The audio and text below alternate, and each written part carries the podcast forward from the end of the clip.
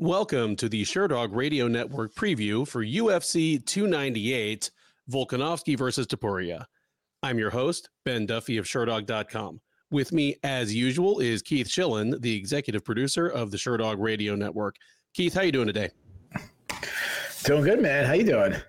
I'm doing really well. I appreciate you taking some time out of your Super Bowl Sunday to chat with me about yeah. these here fights. Dude, and- how, how was that game, man? That thing was crazy, huh? How was that thing? uh, I mean, as you pointed out when we were planning this, if it had been almost any other card than something like this, we probably just would have pushed the whole preview back a day. But I figure we owe it to ourselves, to this card, and to uh, our, our teeming millions of, of, listeners to get this one out first thing Monday morning as they expect. Because uh, I'm going to jump right in and say that for a one title fight UFC pay per view, I think this thing is pretty freaking loaded. Yeah. And it's only a one title fight pay per view almost because of the UFC's own folly. I mean, let me ask you this if there is an uncontroversial winner on Saturday, is the winner of the Merab versus Cejudo fight the best 135 pounder on the planet?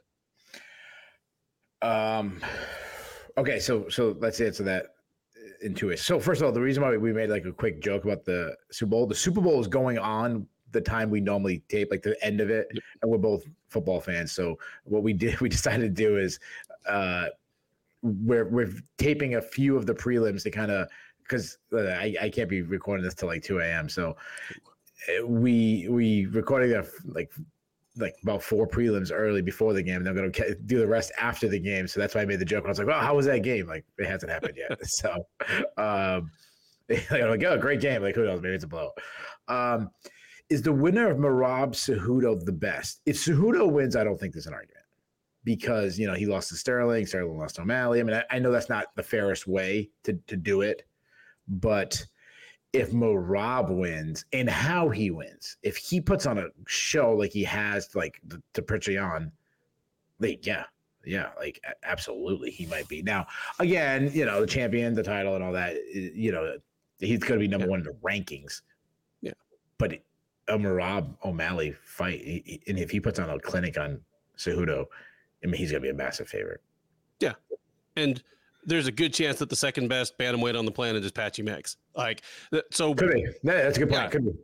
If like if could be number one, he could be number one. But yeah, yeah. If uh, if O'Malley slipped on a banana peel two weeks ago and broke his ankle, and this was for a bantamweight interim title, we'd have a two title fight pay per view, and it'd be probably one of the more loaded cards we'd see this year. I mean, everyone on the main card is ranked. Some yeah. of the people on the undercard are ranked. This is the opposite of what we were talking about last week at UFC Vegas 86, where the only rankings discussion we had at all was should we let Jack Hermansson back in after kind of stopping the Joe Pyfer Express? Here, it's going to be a lengthy rankings discussion after this one uh, as everything shakes out. Yeah. Uh, if, if, O'Malley slips and, and breaks his ankle, uh, Andre Soukhamthath will still try to wrestle him. Rhode Island's own. Man, isn't Moutinho from Rhode Island too? No, he's from Massachusetts. Oh, okay, okay. So uh, it, it's not quite like no, we have O'Malley we have, has uh, a. I think from Rhode Island, the only guys who ever fought in the UFC, I think it's Soukhamthath, Eric Spicely. I'm trying to think if we have anybody else. Those are the two off the top of my head. There might be somebody else, but those. I, I mean, if you want to count Greg Rebello, like contender series and stuff like that. No. D- didn't he get knocked out by Josh Parisian spinning back fist with like the other hand holding his own pants up? Like, no, that yeah. doesn't count. like uh, uh King, what was it? King King Koopa, whatever. What was his name? In, the, in Mike Tyson's punch out the guy when you hit him? King him. Hippo. King Hippo. That's it. King, King Hippo. oh, to be a heavyweight on the contender series. Ah, poor guys. Um, almost difficult to ask, but outside of the super obvious ones like Volkanovski, Topuria, Whittaker Costa, and Merab Cejudo, what are you most excited to see on this one? Yeah, and, and just I want to address something in case it's your first time ever watching this show. Um, my eyes, I have like like an infection, so that's I don't I'm not wearing makeup or anything. So uh, I, am sorry, what was your question? You asked me. Outside of the three real obvious ones, the main event, Whittaker Costa and Merab Cejudo, what what are you most excited to see on this card? Oh, it's going to be um, Ian Garry and and and Geoff Neal. I mean, that's a fantastic fight. I mean, I I, Yeah. I think I I would put that in the top three over. Uh, I would I put that over Whittaker and Costa. Um, I I think the card as a whole is a really good card. I, I would I would I would give it a B. When I think about a pay per view, I want a dynamic main event. That's like number one. It has it. I mean, to me, Cool. Volkanovski Topuria is. I was thinking about this today. Is there any more intriguing matchup in MMA X's and O's wise right now than you know you're taking not not crossing divisions, but you're staying in a division right now between a champion and top contender. I like how you put that because I was going to come out and say this might be the best fight, title fight you can make in MMA right now that's not a cross divisional or cross promotional super fight. It's Yeah. unbelievable. Just And the fact that Alexander Volkanovski might be the best pound for pound fighter on the planet right now. Well, I mean, Like, no- yeah, But again, the, the difference in size He did between the two. He took the Yeah. fight on the days, you know, what was it like Yeah. uh, two weeks notice? Uh, yeah, like he, he's as talented as, as anybody that we could say. And and considering that, he's a dead pick 'em. Like spoiler, I know I, I know I normally quiz you about the odds, Yeah. but this one's a pick 'em right now. I mean, he's and that's surprising considering he's the consensus greatest featherweight champion of all time. um, Only only according to people that don't know what the word consensus means. yeah, um, when you when you kind of fill out the rest of what I want in a pay per view, this checks a lot of the boxes. Like I want a a matchup where a guy is one or two wins and they're in the title shot. So that's what they have. You know, specifically with Whittaker, uh, obviously Merab and Cejudo, kind of kind of check both those. Uh, I want personalities, things getting people that get interest me during fight week. Topuria had a huge personality. You know, he's trying to be like a, the Georgian Conor McGregor the way he's talking. You have, I mean, Ian Machado Garry's got personality, but Paul Costa has personality. Uh, and then, so that's kind of why I, I really like it. So some of the things that's missing why I don't give it an A.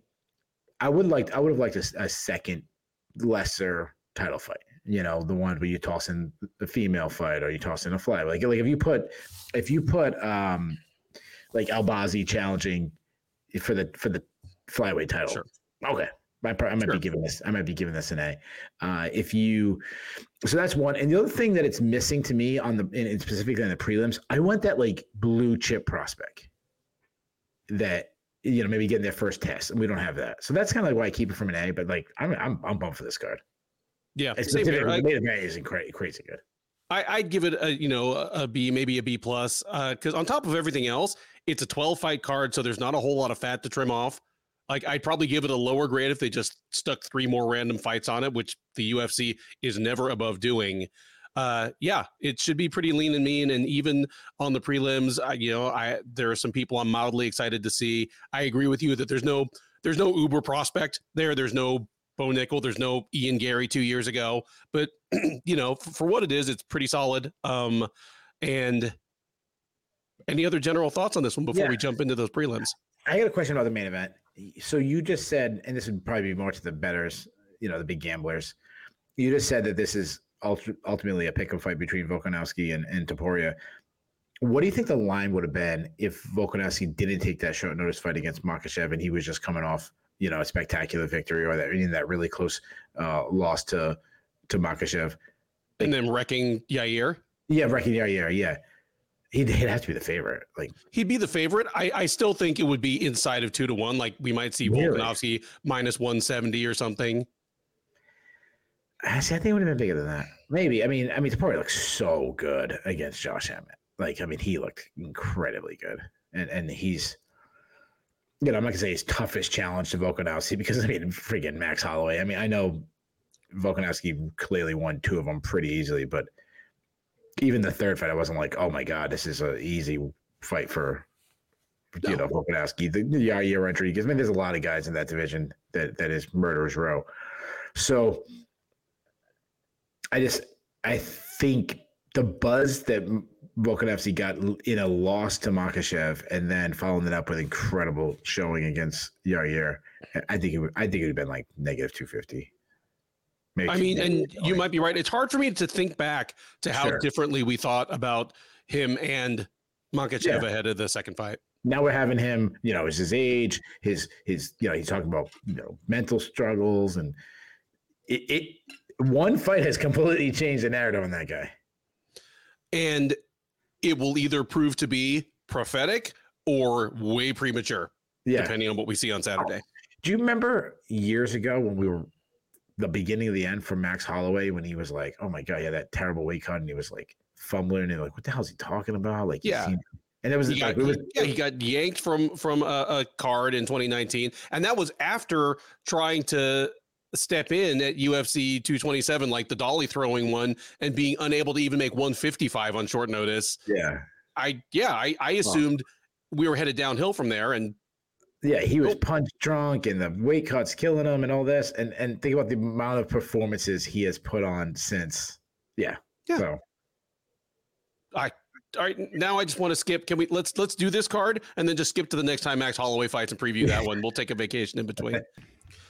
First up at UFC 298 is a women's flyweight matchup between Andrea Lee and Miranda Maverick. Lee, the 35 year old Texan by way of Louisiana, is 13 and 8 overall. She's 5 and 6 in the UFC, and she is mired, mired, I say, in a three fight losing streak. Uh, she has dropped back to back to back decisions to Viviane Araujo, Macy Barber, and Natalia Silva. In her defense, all three of those women are at least top 15 ish talents, you know, in the case of Araujo and Silva, top 10 ish talents. But there you have it. Nonetheless, she's lost three in a row. She's lost six of her last eight. Uh, her back is probably up against the wall here against Maverick. Uh, Maverick, 26 year old, I believe, Virginian fighting out of Missouri, or I might have that backwards. She is 12 and 5 overall. She's 5 and 3 in the UFC. She is coming into this one off a win. She fought most recently last July at UFC 291 arm barring Priscilla Cachoeira in the third round. Prior to that, she had dropped a unanimous decision to uh, Jasmine Jasudavicius just like six weeks before that at UFC 289. Odds here favor Maverick pretty heavily. She is minus 200, Lee plus 170. Wow. Yeah, I, I I was a little surprised by how wide the line was, but then I kind of looked at at, at what Lee has turned into, and I, I can I can see why this fight, why the line is what it is, and while you know neither you or I are much of a better, I, I'm kind of I'm kind of with it here. Maverick, she's still young. She's just 26 years old. I, I mean, she's still in that same fleet of 20 something flyweights. It really is because it seems like she should should be like 29 or something. But yeah, sorry. Yeah, it com- no, completely does. Uh, but having said that, she's clearly taken a step back from the well, to name two people that she's actually lost to, the Barbers and Blanchfields of that set, to say nothing of Manon Fior or Natalia Silva. Uh, she kind of is what she is. Uh, I mean, she calls herself a Muay Thai striker. She pre- presents as a Muay Thai striker. She's short and compact. I mean, she is a ball of muscle. Uh, very, very athletic. But for someone who, again, fancies herself a Muay Thai striker, the fact that she has one knockout as a pro and seven submissions kind of tells the story. She's a good wrestler and grappler. One, because she's just a very good athlete. Two, because she's worked at it. And I think the style she has to adopt, where she kind of hangs out at the outside of range and then tries to bounce into range, get her offense off, uh, and, and get back out, also creates a lot of collisions where she's able to get takedowns from just kind of body locks, trips, other women trying to headlock throw or just crap like that. And I think that's kind of built for success against Lee. Lee's going to be way taller with way better range. And Lee's another one with kind of a deceptive game. She fancies herself a, a kickboxer, actually a slightly karate flavored one at that, but she's not super fast. She's not uh, super defensively sound as a striker. She honestly is probably better on the ground as well. Agreed. But here, I just think Maverick's advantages in speed and strength are going to make it so that there's no real safe place for Lee to hang out. If Lee tries to have an outside kind of medium volume, low power kickboxing match. I think Maverick's going to be able to get in and kind of tag her with kicks and hit her uh, with punches at will. I think this fight probably will go to the ground at some point, and I think Maverick will be able to exploit Lee pretty badly there. Um, wouldn't be surprised by a finish, especially late. You know, on top of everything else, Lee is you know 35 and has been doing this at, at, this level for quite a long time. She's got some tread off the tires. But considering some of the fighters that are frankly better than Maverick that haven't been able to finish her, I'm calling this one probably a decision.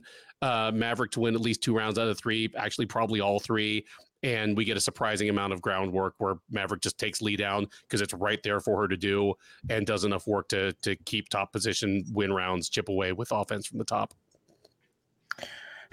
Every time we, we we preview Andrea Lee, I always think about when uh, I don't know, we were having a conversation about Texas, and you just said like, even though she's not from Texas, you just said like, oh yeah, this entire city. And we're talking about Fort Worth. Well, no, she, she's born in Texas, lives in Louisiana. So oh, okay, that's what it is. Yeah. Okay, I'm sorry. like, we we, just, we claim her when she's not dating idiots. So, yeah, like like this is just a Fort Worth is just a whole town of Andrea Lee's, and then yeah, I, I went. To, I visited my uncle a couple years ago. I went to Fort Worth, went to the rodeo, and it was the oh, entire read of Andrea Lee. You went to like the the Tarrant County Rodeo or whichever one you went to. Yeah, Andrea Lee is the, like uh, the, state, stock, the state flower of Texas, basically. Yeah, I don't know if there's many. There was where the stockyards are. It was like it was yeah. really touristy spot.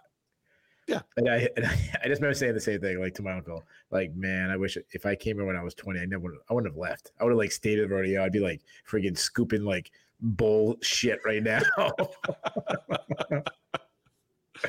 I was like, man, God, I, I know what they say. God loves Texas. Um, this fight, I mean, Andrea Lee, yeah, I feel like there's certain fighters that we just know what they are at this point. They, nothing changes in their game.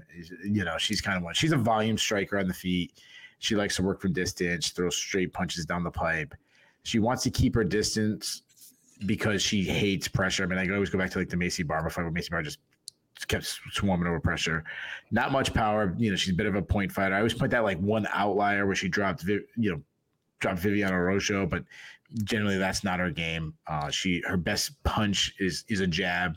Where uh, her, probably the best example of that was a Cynthia Calvillo fight where she was jabbing her up. Uh, but striking, she's really a big kick game. Like that's what she wants: teep kicks, body kicks. And you mentioned it.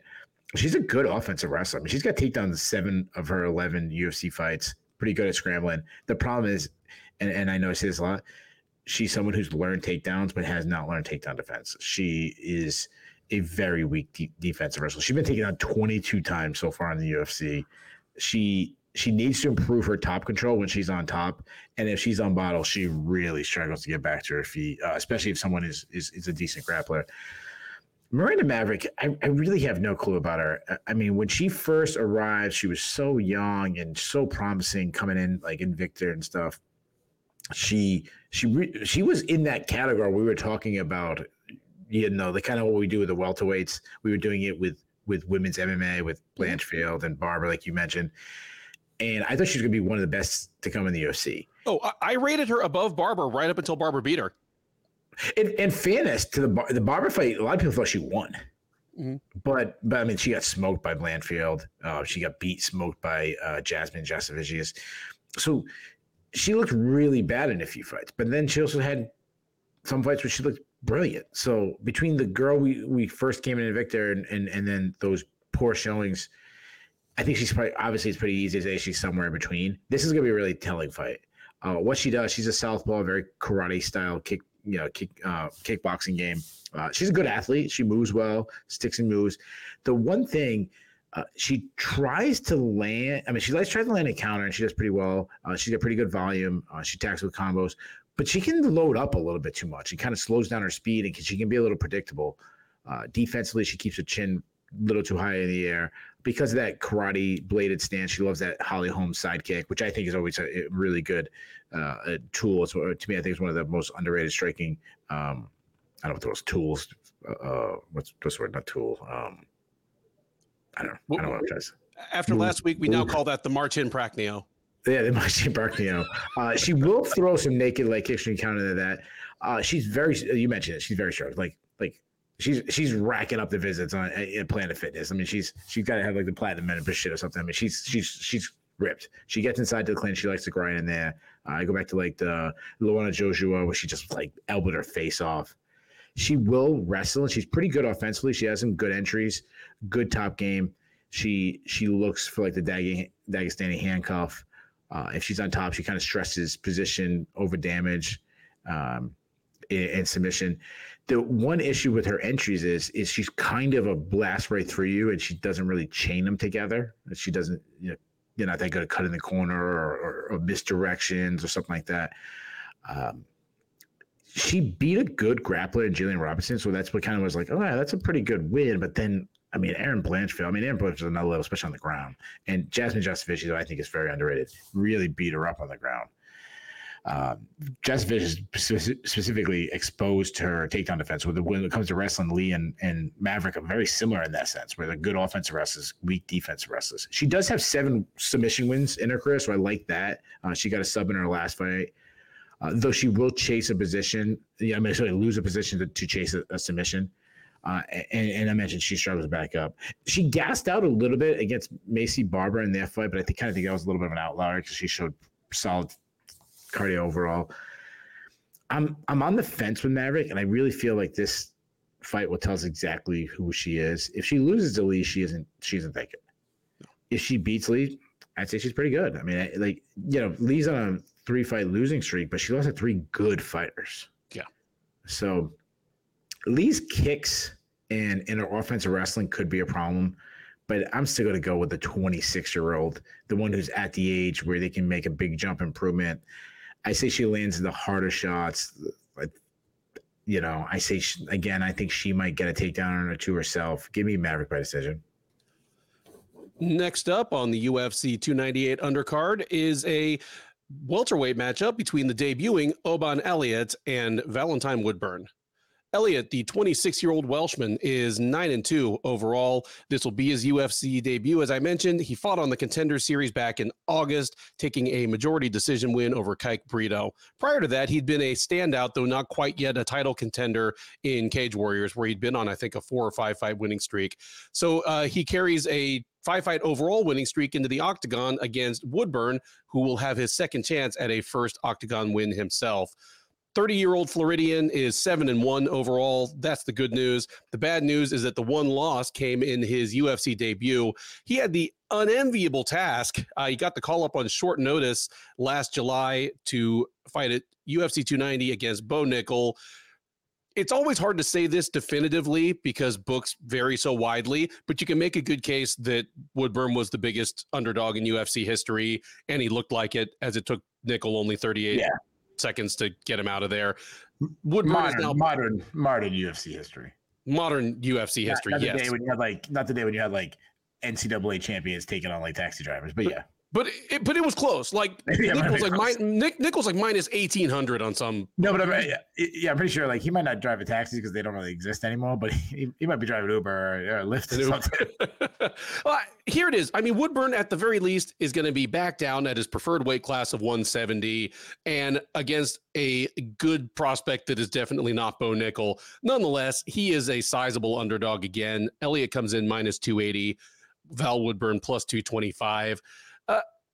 I, I spent some quality time watching Oban Elliott fights uh, recently. One because our own Sean Sheehan, uh, well, Sean has interviewed him more than once, uh, but mm-hmm. you know has featured him a few times, and so um, I, I, spent some time watching his fights in Cage Warriors as well as rewatching his fight on the Contender Series. The good thing about Elliott is that he's a big welterweight. I mean, he's not Randy Brown, but he's one of those guys that the tail of the tape doesn't exactly say it. Like 5'11, 170, but it's kind of like that Vicente Luque type build where he's got more of a wingspan than you think. And he's just kind of a big guy, good athlete, fast hands, good kicks. He's a decent offensive wrestler for a Brit. Uh, uh, it, generally speaking, he's well rounded, has good offensive tools. I like that about him. Uh, what I don't like about him is his defensive lapses. I mean, he's nine and two, so he's had a couple losses already, and both of his losses in Cage Warriors were by knockout, and uh, one of them was the Michal Figlak, who is in the UFC as well. He's not a bad fighter at all, but uh, both Figlak and then on the contender series, uh, Kike Brito both just crushed him with right hands because he has a terrible habit of just keeping his head on the center line and and dropping that hand. So I, I mean, there's a little in Elliott that kind of reminds me of well, a guy that sadly for me we were just talking about last week in Trevin Giles, where uh, he's a good offensive fighter, he's a good athlete, he's a super tough guy, but his ceiling might be defined by his defensive liabilities. Um, that's what I see in Elliott. And considering that Woodburn's best weapon is just a big old overhand right, there's a possibility that you know a minute into this fight the whole apple cart is is, upset. But I don't see it. Woodburn, even at 170, he is a short, squat, compact guy. I mean, he is built very much like Joaquin Buckley, but he is not Joaquin Buckley from an actual athleticism standpoint, nor from a standpoint of striking diversity. I mean, the terrifying thing about Joaquin Buckley is that he can kill you from six inches away or three feet away before you can do anything. Just he, he's you know so fast, so creative, so powerful. That isn't Woodburn. Like even on the regional scene, Woodburn has just been a guy who kind of wades in and in his you know to his credit, he's the shorter guy with the shorter reach, and he looks for reasonable chances to close distance. Like he's good at catching kicks from guys trying to keep him at bay and coming in behind that and swinging. But for a guy that is just built like a tank, he doesn't have as much power as you think. Like he has good power, but not Joaquin Buckley power. He's not as good a wrestler as you think. Like he tries for takedowns, but he's not great at finishing them. Uh, even though he's powerful and has has a low center of gravity. I don't think Woodburn is long for the UFC. He's a guy that had been scheduled to appear on the contender series last season until he got the call up to fight Nickal. I don't know if he would have gotten past whoever they matched him up with. But here, even if I'm not over the moon about Elliott as a prospect, I think at the very least, he's probably going to settle in as a guy who's a whole lot of fun to watch and maybe wins two, loses one, wins one, loses one, and again, settles into that Niko Price, Alex Morono type category where picks up some bonuses, has a whole lot of fun sure. fights, but loses fights at an inopportune time just too often to climb up the ladder at 170. Here, give me Elliott by, I'm going to say he gets it done by second round TKO. I think he's going to be able to handle Woodburn in the first round. Uh, I think he can probably take Woodburn down if he wants, and he's good at kind of mixing in takedowns. And I think Woodburn's going to get tired faster too. Uh, is super tough and has shown good cardio, ability to keep a good pace. Give me Elliott to wear down Woodburn, pile up damage, get a second round TKO. Yeah, this is um yeah, this fight, this fight. Um, it, eh, I always like yeah, you got to find creative ways to say Bo Nickal. This is obviously the easiest one. This this card, uh, as you know, Woodburn was the sacrifice of the lamb to to Bo Nickal. Uh, I've watched like three uh Val Woodburn fights to kind of get notes on him. And I think I would go like eight minutes of fight time without like writing a note because I mean, obviously he's a short, stocky guy. Even at welterweight, he's going to be short and stocky. Mm-hmm. Uh, he he he does change stances, but he's not fluid.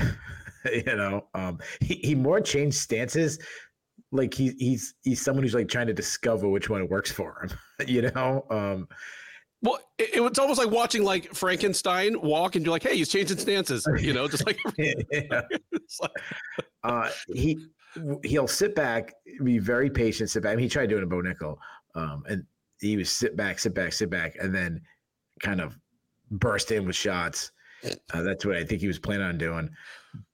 But he just kind of like wait and wait, and then he just fl- flurries and he throws big winging shots, very wild, lows up on everything. Now, if he connects, he has power definitely does. But the guys he was knocking out were, I mean, terrible fighters. Like, oh, not it, good. It was in tight. Uh, no, it was in uh, Combat Night, which is probably Florida's like third best promotion. Yeah, in, it's in, low, low in, level in, in Orlando. Yeah, like that. There might be there might be better like fights if you if you you know you stand in the wrong spot during the parade route at, at, in, in Disney. You know. Oh yeah, um, I mean the the the I mean the best promotion in, in, in South Florida is like saying something bad about Jorge Masvidal's family and going to a restaurant. You know, like, like there you go. That's the best way to see. Yeah, yeah. Um, I mean, he, obviously he does have. I mean, just look at the guy. The guy's, you know, obviously I would want to get hit by him. So yep. uh, he he likes to battle in the clinch and just kind of grind. He will go for a takedown, but he's not a wrestler. He kind of just reaches down and make it like a lazy man single. He gets a like gets a bum. Doesn't have a single submission on his entire professional record. And then, you know, did did was Bo just way better than him? I think yes, but you know, it, you take a fight on short notice, you get a little bit. Obviously, you, you take a fight against a top prospect in the UFC on I mean, days notice. We didn't even get to preview the fight. We were previewing Bo versus Tresean Gore. So taking it extremely short, you get a little bit of a pass. Well, but that's well, I, I did make a prediction, and it turned out to be wrong. I was like, well, they're gonna have to change his name to Valentine Matt Byrne afterwards. But then Bo probably heard me and said, no, "I'm gonna knock this dude out now."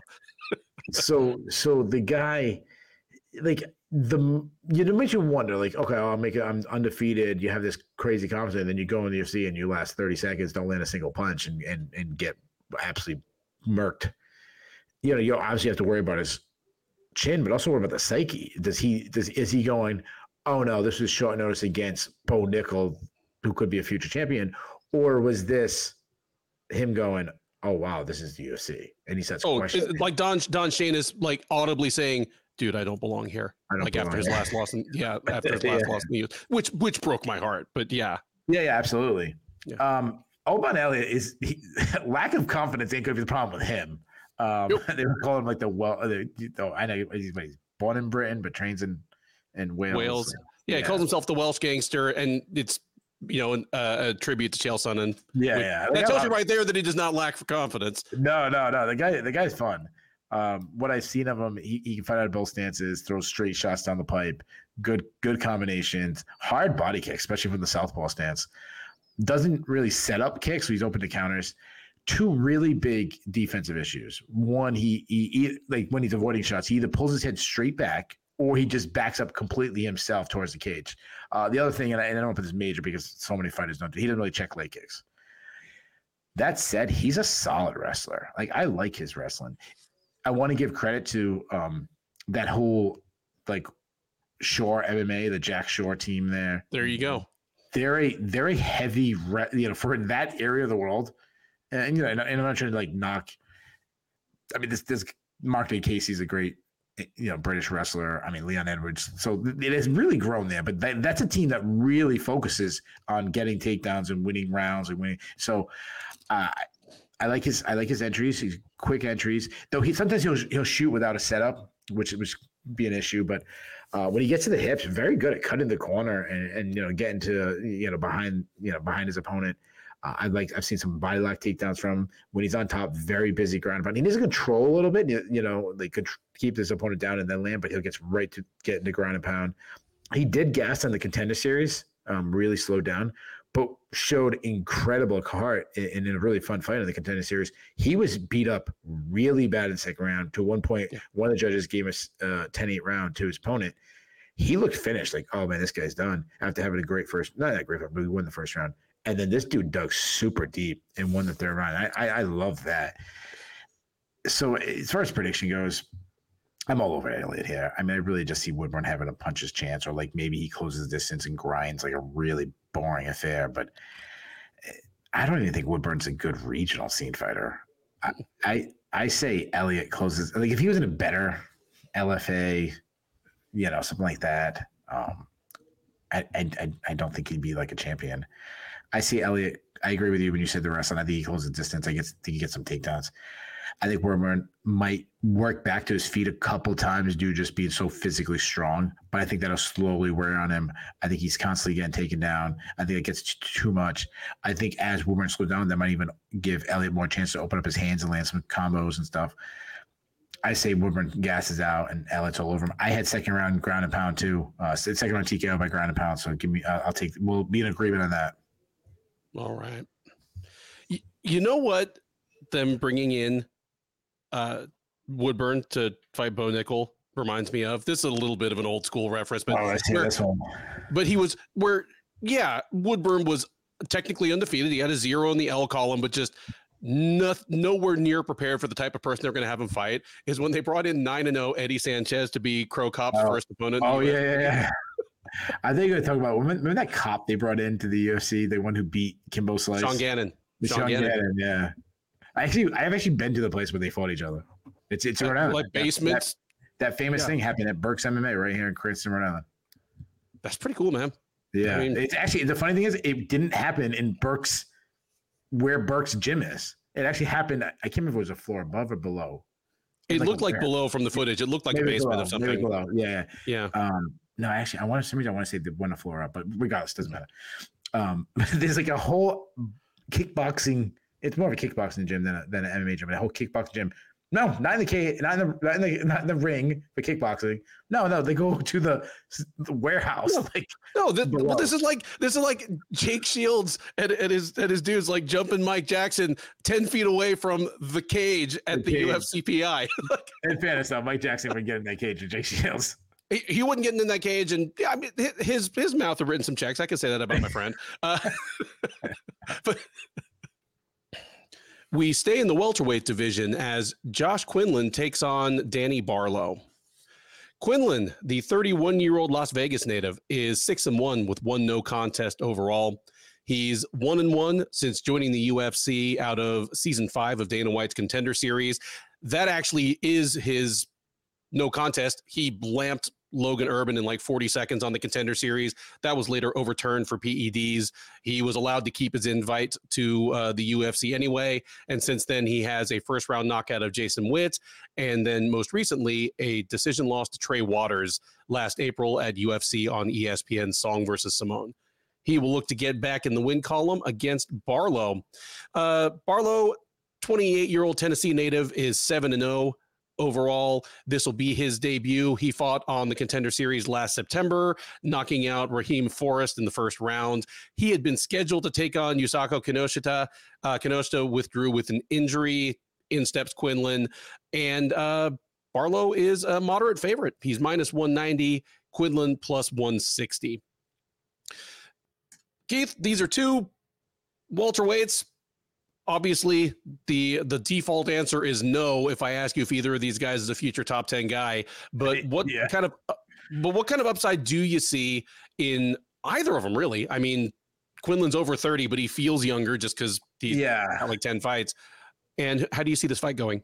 yeah, I could see them being like, you know, everything going right and being like lower end top fifteen guys. Like, I could see them being as good as Neil Magny or something like that.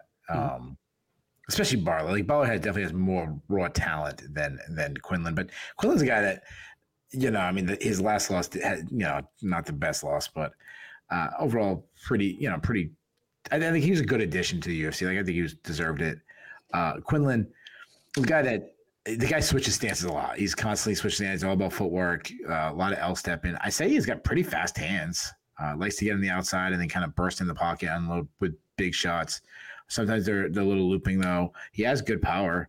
Uh, he wants to move forward because he hates being forced on his back foot. He wants to be, um, you know, pressing the action, hard calf kicks. He wants to be one, um, you know, not a much offense wrestler, but he will sneak a, takedown uh he's hard to take down himself like you know he's because he's a big guy for the division so if you take him down it's gonna be hard to really hold him down and, and, you know he's got some submission skills he's got two subs on his record barlow you know very very good athlete. I mean very fast southpaw. Uh he will switch stance you know even though southpaw he will switch to orthodox so i do like him better at southpaw? Very fluid in his movement. Um he's got a very long reach for the division 79 inches uh, fast hands. I love his. His straight- nickname is Left Hand to God, and I think Yeah. that just describes his reach. Like he can just kind of reach up and like high five God.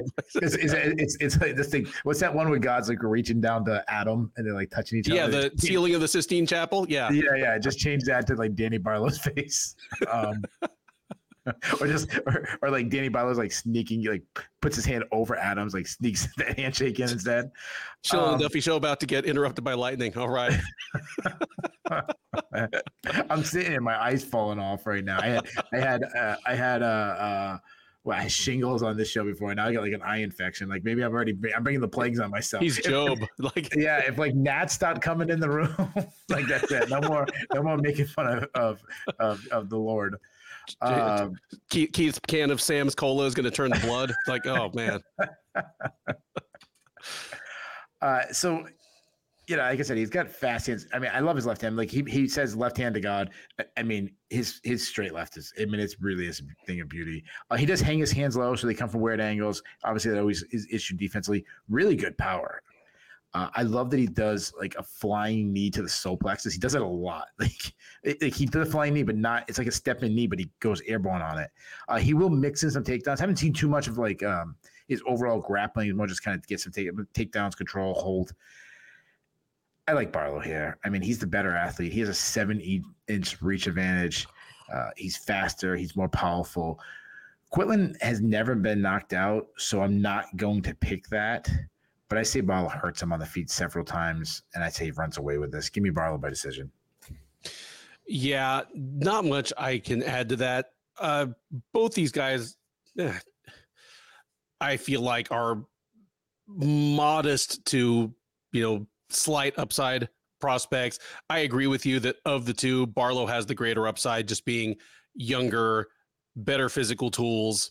Um, yeah, he, he's just done some eye popping things. And while Quinlan's fight with Trey Waters was weird, it did give us a chance to spend 15 minutes watching Quinlan deal with someone who was obviously taller than him and had a had a big reach advantage. And that was Waters who just isn't nearly the fighter Danny Barlow appears to be. I know we haven't seen Quinlan get knocked out before, but I wouldn't be surprised if it happens here. I, I could see this being a breakout performance for Danny Barlow. Like right now, he's cruising pretty quietly uh, under the radar.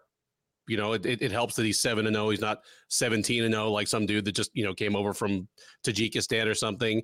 But uh, give me Barlow in a in a bit of a route where yeah probably wins all three rounds or at least wins the last two going away and quinlan is pretty marked up by the end of it uh yeah give me give me barlow in in uh, a breakout performance here we head now to the 205 pound division for a matchup between Mingyang Zhang and Brendson Ribeiro. Zhang, the 25 year old from China, is 16 and 6 overall. He is 1 0 in the UFC and on a nine fight win streak overall. Uh, most of his recent action has taken place in Wulin Feng, which is, for what it's worth, one of China's uh, better regional promotions. He made his UFC debut at the Road to UFC Singapore card back in June of 2022. He wasn't part of the actual tournament, obviously, that was for the lighter weight classes, but he had a showcase, knocked out George Tokos in the first round. He's been on the shelf ever since for a variety of reasons. He was supposed to fight uh, Tyson Pedro almost exactly a year ago. He withdrew, and then he and Ribeiro were actually supposed to fight in December. But when they moved the card from China to the US, he had visa issues. And anyway, he's been on the shelf for over a year for a variety of reasons. He finally is going to get his second UFC fight here against Ribeiro. 27 year old Brazilian is 15 and 5 with one no contest overall. He fought on the contender series in September, knocking out Bruno Lopez in the first round. He's on a three fight win streak overall in a, a bunch of kind of second tier Brazilian promotions, including Shooto Brazil, uh, Cyborg Nation, and so forth odds here are pretty close. Zhang is a slight to moderate favorite. He's minus 140, Ribeiro plus 115. I feel it's more fair to ask this in the 205 pound division. Is either of these guys a top 10 fighter two years from now?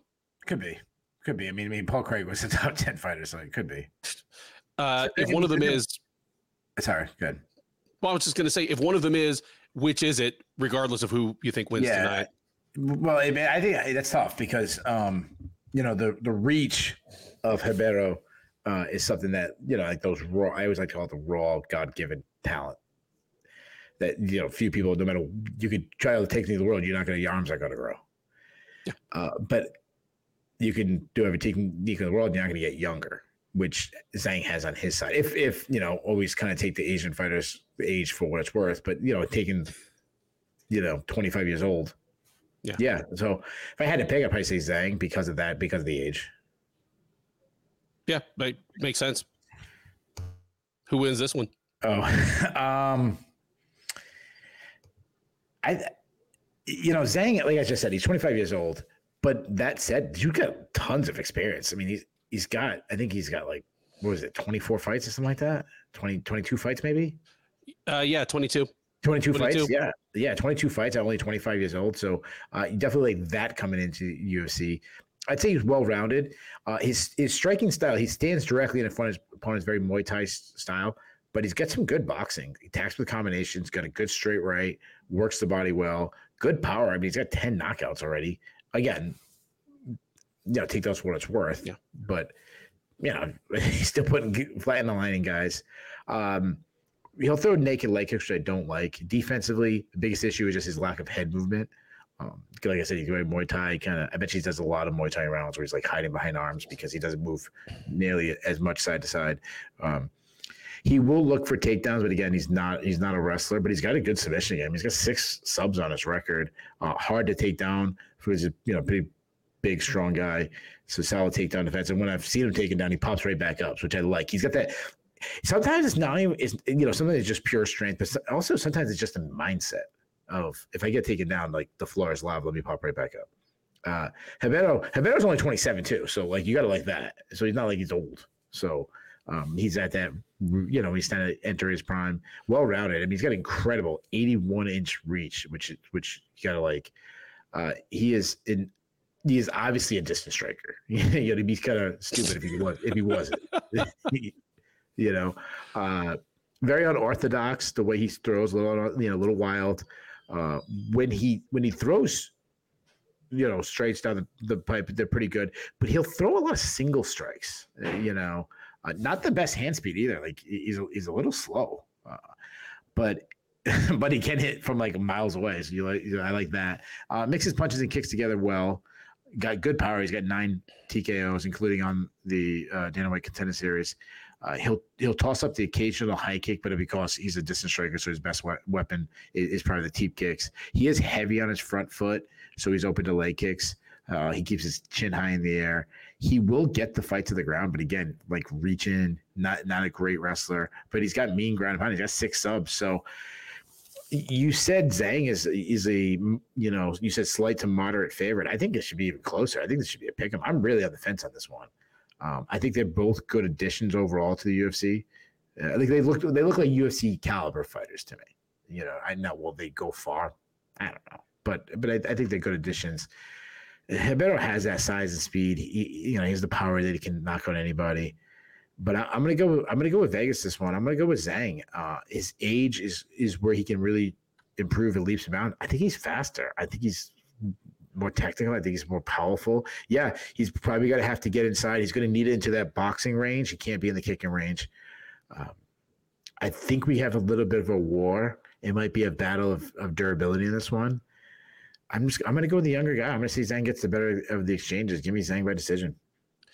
Yeah, this is a tough one to call, yeah. obviously. One, because they have a grand total of one fight worth of octagon experience, or two fights worth of octagon experience between them. And one of them was on the contender series against a mediocre foe, and one was on road to UFC a, a year and a half ago against a, yeah. a mediocre foe. And below that, they have a ton of not super high level regional experience. Uh, one thing I'll, I'll say about Zhang is, and here you know, for those who may not be familiar, here's a little something about what China's regional scene is like. Uh, regional MMA in the US, in Europe, in Russia, and like the CIS, they tend to take promising prospects and give them a little bit of a track. It, it's why, you know, it's not that uncommon to see someone coming out of Kazakhstan or Russia or Ukraine that's like 16 and 0 and is 23, 24 years old. In China, they really don't do that. They just throw them all into a pit together and they wait to see who floats to the top. And because of that, you look at Zhang, he's 16 and 6. The real story is, and Keith already pointed out that he's got a ton of fights for his age. He is 7 and 5 before his 21st birthday and he's like uh 7 and 1 cents or uh 9 and 1 cents.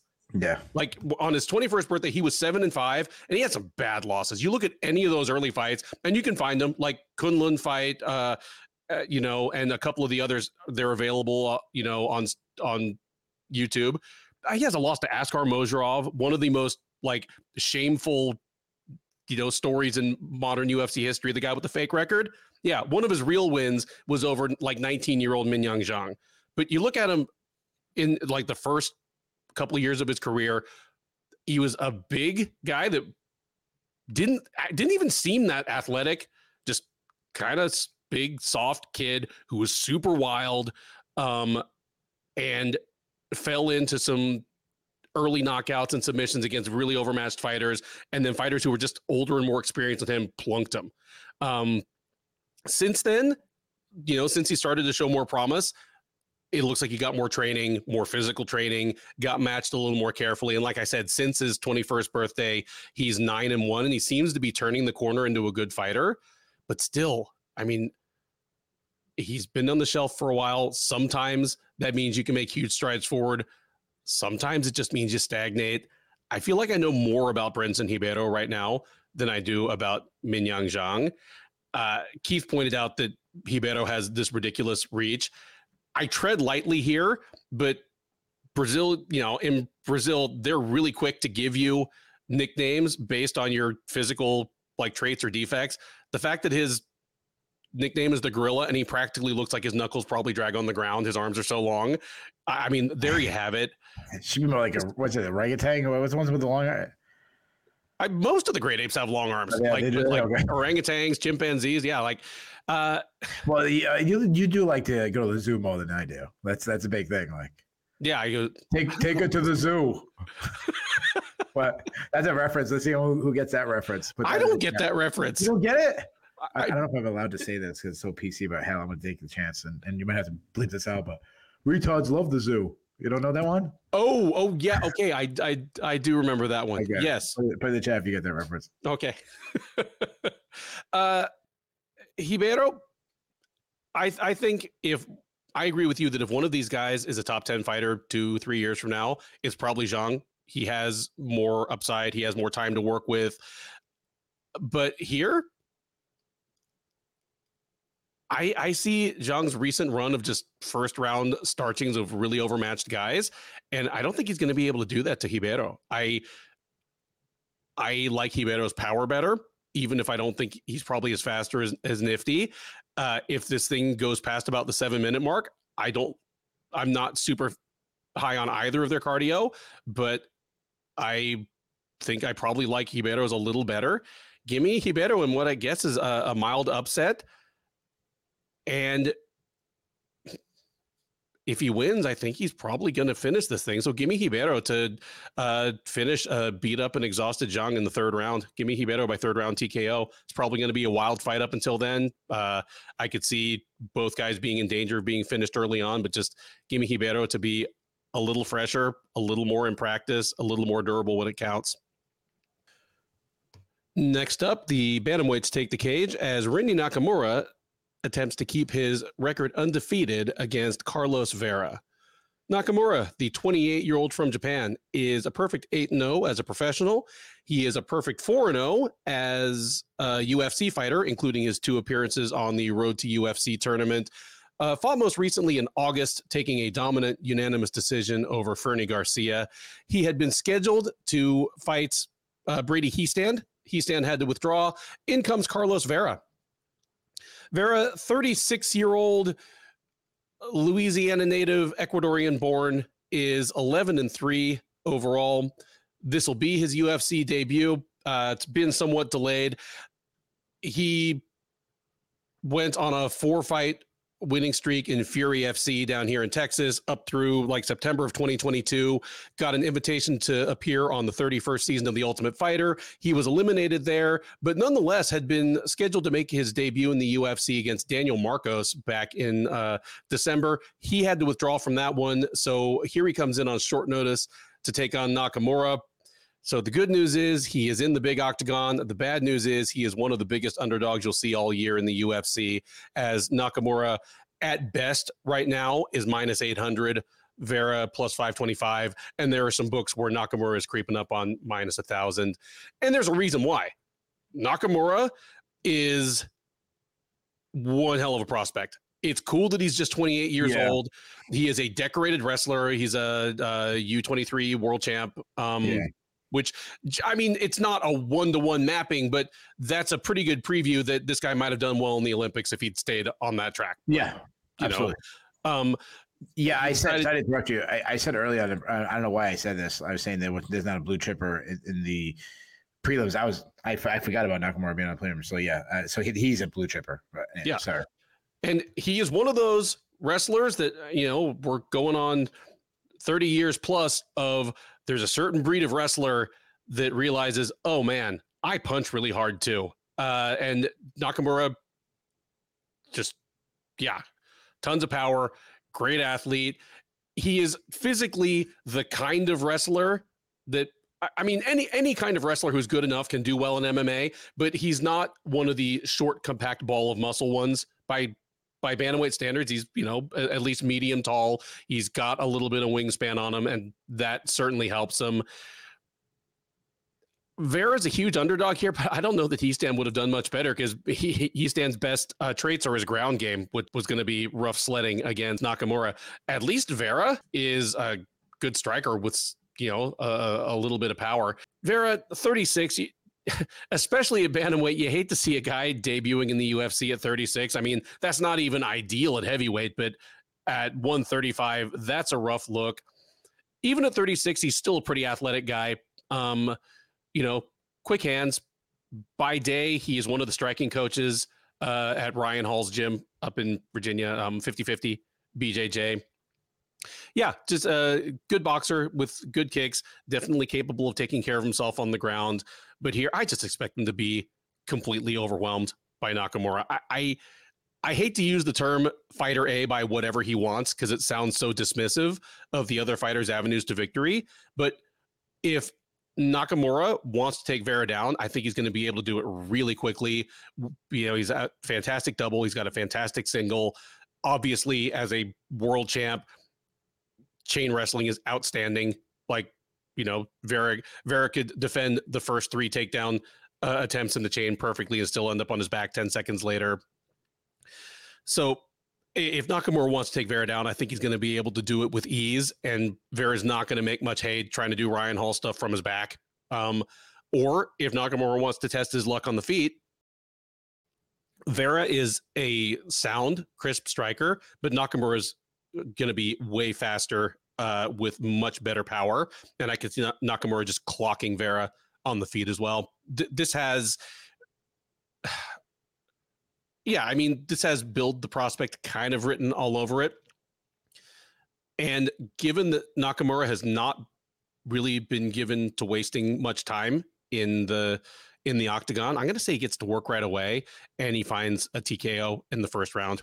Uh, probably hurts Vera on the feet, plows him to the canvas for an easy takedown, pounds him out from there. Uh, Nakamura by first round TKO for me. Uh, yeah, this is this is a really, um, I mean, this is a really lopsided fight when it comes, you know, when you bet betting lines. Um, yeah, I apologize again for saying, you know, that that there isn't a blue chipper on this. Um, I mean, Nakamura. I mean, the guy, the guy is is exciting as as as they come. I mean, he's he's southpaw, who's a really, I mean, fantastic athlete. I mean, you see all this flying stuff, spinning stuff his hands are fast.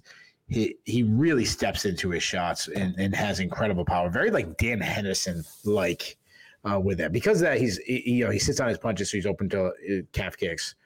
Uh, I also I never like the way he reacts to getting hit. He kind of overreacts uh, when he starts throwing wildly. The the the one reason why I wouldn't like well, well besides you should never bet on a ten to one favorite because it's not worth it. But but but also because of how wild is he obviously could get caught. Um, he he tends to kind of fall in love with his hands a little bit, despite having this incredible wrestling background. Kind of reminds me of Aaron Pico in that sense, where Aaron Pico was, you know, had some got into wars and slugged it out with guys, but he probably should just go out and wrestle. Um, so I get it. I get why it happens. I remember when I was when I was uh you know training MMA, and I get I'm not trying to compare myself to Nakamura, not in wrestling or MMA. So um, but I enjoyed sparring boxing than like the wrestling days. I wrestled so much, and when I when I went into the you know my team, I'm not again I wasn't in freaking American top team wrestling with you know world class guys. I was by far the best wrestler. Like it was it was silly. I could take guys down anytime, anytime I wanted.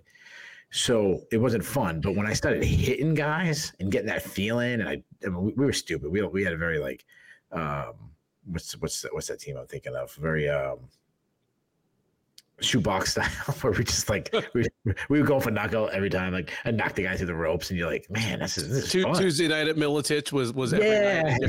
yeah, yeah, yeah, the old uh, Lions Den style. yeah. So I get it. Like shooting a double that you've done 10,000 times, shooting a misdirection on a single, like he's done it a million times. It's not fun. Like I get like the new toy. I just always remember that that I think it was brilliant advice that DC gave Bo Nickal when he said, like, stay in the room, keep wrestling. Don't forget about that thing that why you're a blue chipper, you know. So that's kind of what I'd say about Nakamura too. Now his wrestling, I mean, it's, it's off the charts. His entries are crazy fast. His hip control uh, is really good. His scramble ability is unmatched. Uh, if he gets on top, he, can- I mean, he can keep you down the entire time. Uh, the one thing he's he's not a submission threat, but I mean, any top level wrestler is at least got to have a head and arm choke. Like that's that's a you know a good perspe- a possibility. Key locks. I mean, you don't see him a lot, but like there's something that wrestlers of- early on in MMA was very good at because of you know side control, teeing off, all the stuff that, that wrestlers do so much. Uh, Carlos Vieira, eh, my, my notes gonna be very similar to when we were previewing before because he never got to make his DF, UFC debut.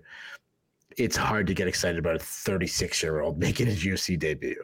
Um, Southpaw moves well, likes to stick and move, very open, wide stance, uh, Taekwondo style, a lot of spins.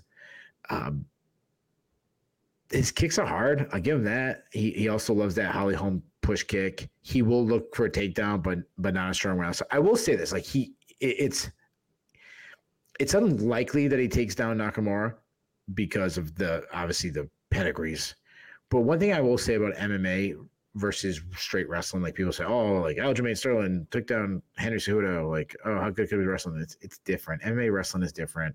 Um, the setups are you're not in a proper wrestling stance. Like, you know, if, if you put Carlos Vieira in a straight wrestling match against Nakamura, he did, he wouldn't score a point. He'd get pinned in 30 seconds. you know, maybe probably not even. No, no, dude, Probably Nak- not even Naka- Nakamura would tech fall Cejudo if they wrestled on Saturday. Oh, now he would absolutely, Abs- Yeah, absolutely, yeah, yeah, yeah. But but but to, I mean, just to, to reinforce your point, Vera's last two wins are by guillotine choke, which Yeah. is something that you can't do in wrestling, but you can sure do to a wrestler in MMA. Yeah. Yeah, and just also like like your opportunity to get on the hips on a guy is much better in MMA because the guy's throwing like especially Nakamura, he's throwing haymakers. He's never gonna do that in a wrestling match that you can kind of duck under and get on the hips. So, um, so guys, kind of you you kind of made my point with Vera. He's more of a grappler than a wrestler. Like his best opportunity is is if Nakamura makes an entry and he jumps on something. Uh, his overall takedown defense is weak. Not that it matters if Nakamura wants to wrestle. Uh, he struggles to get off the bottom. Again, not going to matter if Nakamura wants to wrestle. Uh, no, eh, when I've seen him when he's been on bottom, no urgency to get off the bottom. Again, not going to matter if Nakamura wants to wrestle him. Uh, but he, but he has five submissions. So could Vieira catch something, land a shot? Sure. Could you know? Could he catch a guillotine? Sure. I just, eh, I'm going to go with. I mean, I, want to be bold, but I'm not going to get some 10 to 1 favorite. Uh, Nakamura is just a way better athlete, better skills, more power. He can get wild. He's going to make it crazy. But I'm with you, man. I think he, we're, we seem like we're, even our predictions are in a lot of agreement how we're going. I say he just lands something huge, has one of those big moments we're saying, gets one of these like 50K bonuses at the end. Give me Nakamura to start you in the first round. All right. So that's two picks for Nakamura to get it done in the first round. Uh, let's take a little break. Go watch this football game. Uh, Small, small game. Small game. small small game.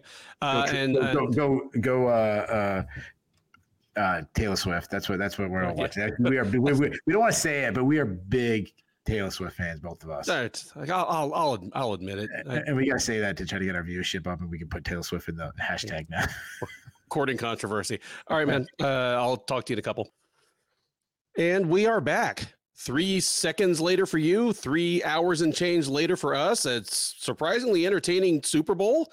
Uh, I don't even want to go down that path, or it's already late and we'll waste a whole hour talking about that. Uh, so let's instead just move right on to the next. Let me say this one thing. All right, Mahomes is absolutely incredible. Mhm. That said, Like get to half as many Super Bowl wins as Tom Brady does, and then you can talk about being go. Okay, done. Got Are uh, they a dynasty? Absolutely. They Yeah. just are two dynasties. pretty much. Next up at UFC 298, the lone heavyweight fight on the card, unless Zhang or Ribeiro really screw things up on Friday, it is Marcos Rogerio de Lima versus Justin Tafa.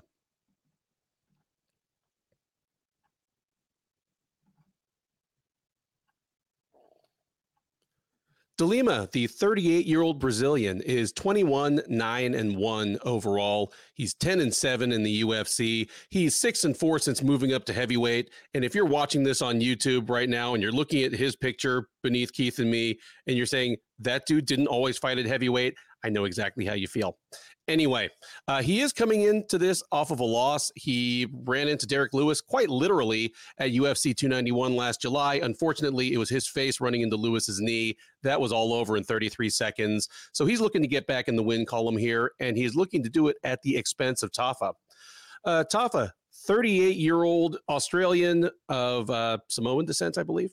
He is seven and three with one no contest overall. He's four and three with one no contest in the UFC. He is on a four fight unbeaten streak. Uh, he just comes into this fight off of back to back fights with Austin Lane. The first ended in like 30 seconds on an accidental eye poke, no contest.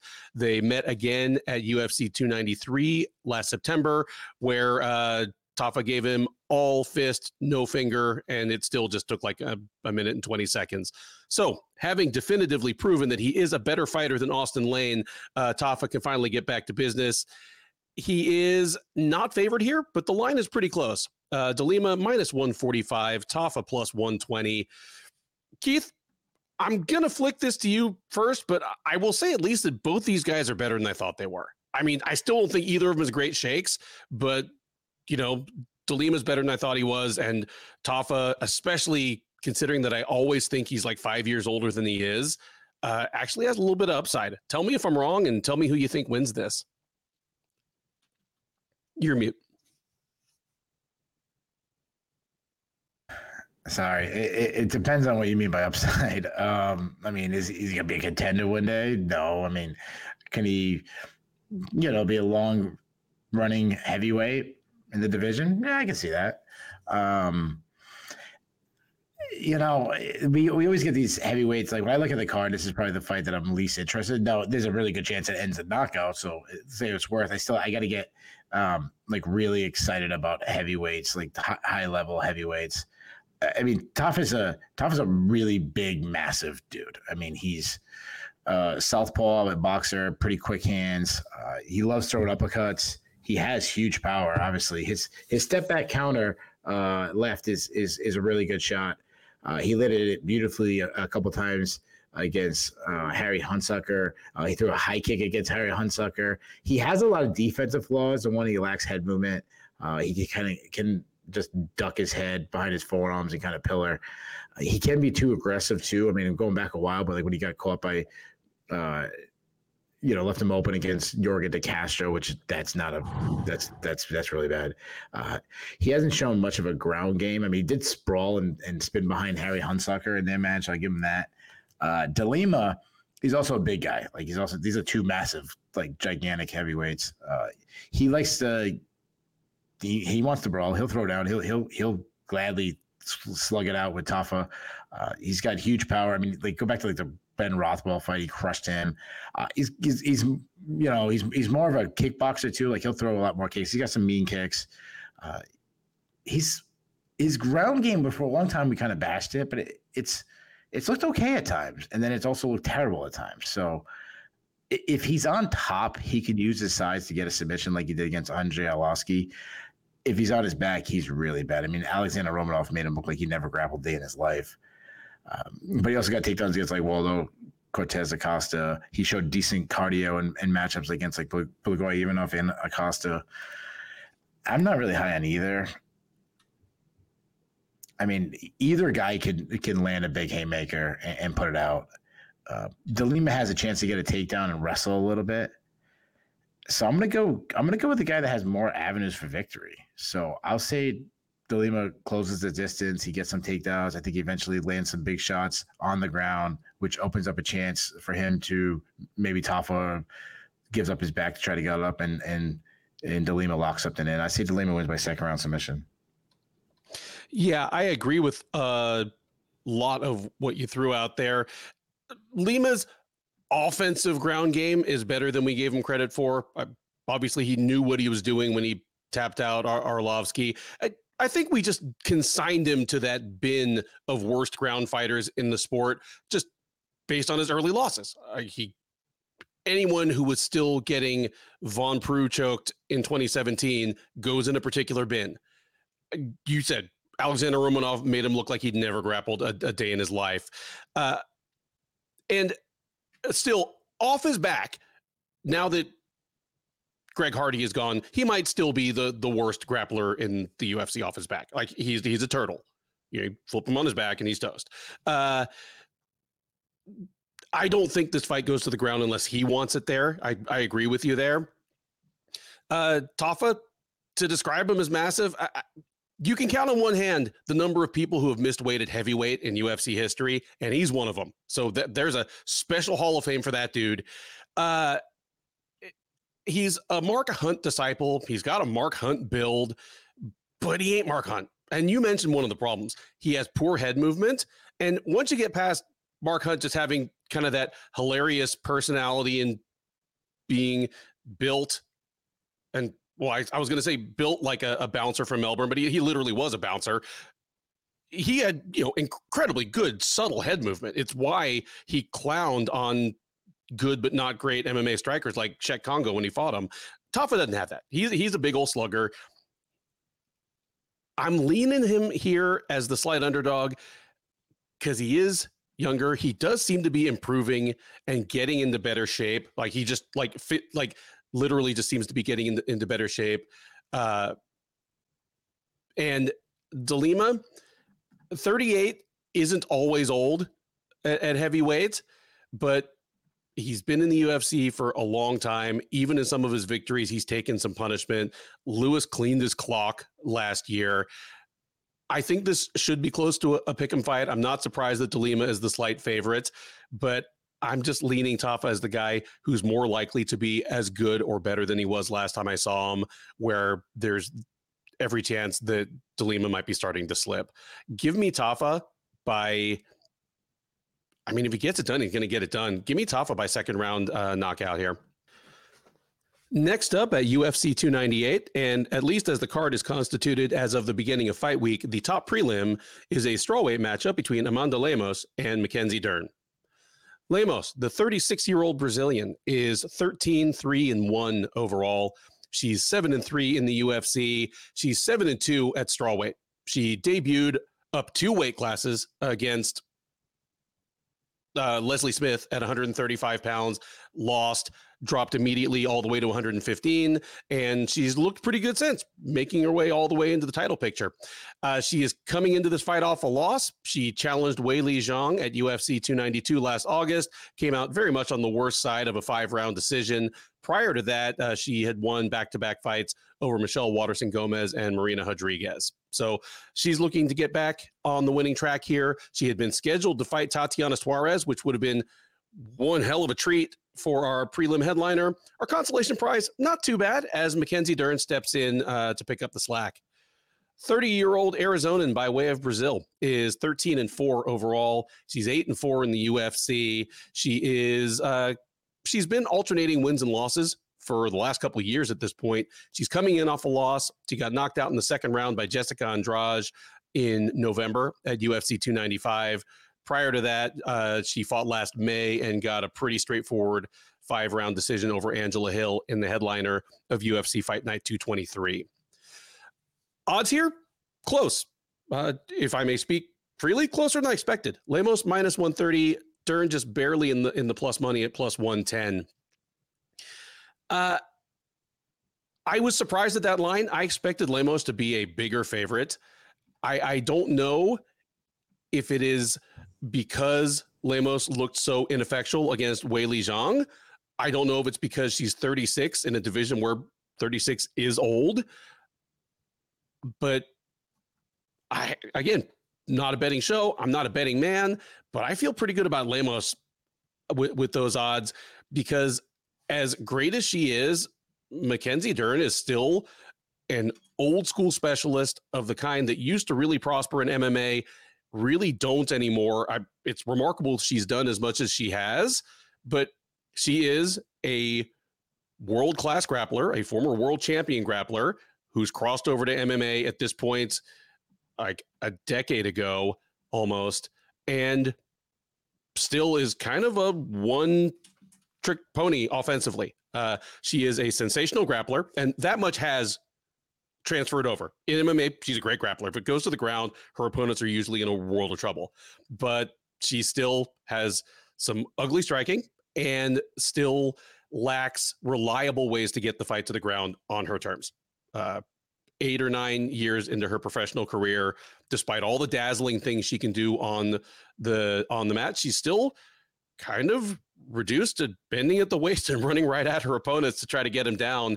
Uh, either that or punch her way into the clinch and use her physical strength, which uh, is definitely above average in, in this weight class, and try to get you know trips, throws, and get the fight to the ground that way. If not, she's not above pulling guard. She's not at her best that way. Just no matter how good a grappler you are, that's not a viable way to win at the top level in modern MMA. But that's that's still what she is. And while her weight issues are a thing of the past now, it's not like she's become a better athlete in her 30s. So she's taking on someone in Lemos who, even though Lemos is significantly older, is probably going to be physically stronger, hits much harder, uh, and is at least as good an athlete. I I think if Dern tries to do K1 Dern and have a striking match with Lemos, she's going to get hit with superior power. And if she tries to crash the pocket, take Lemos down, she's going to kind of run into a, a, wood chipper. I I think Dern's going to just run into a lot of punches, elbows, intercepting knees from from Lemos. I, I think this is bad matchup for Dern.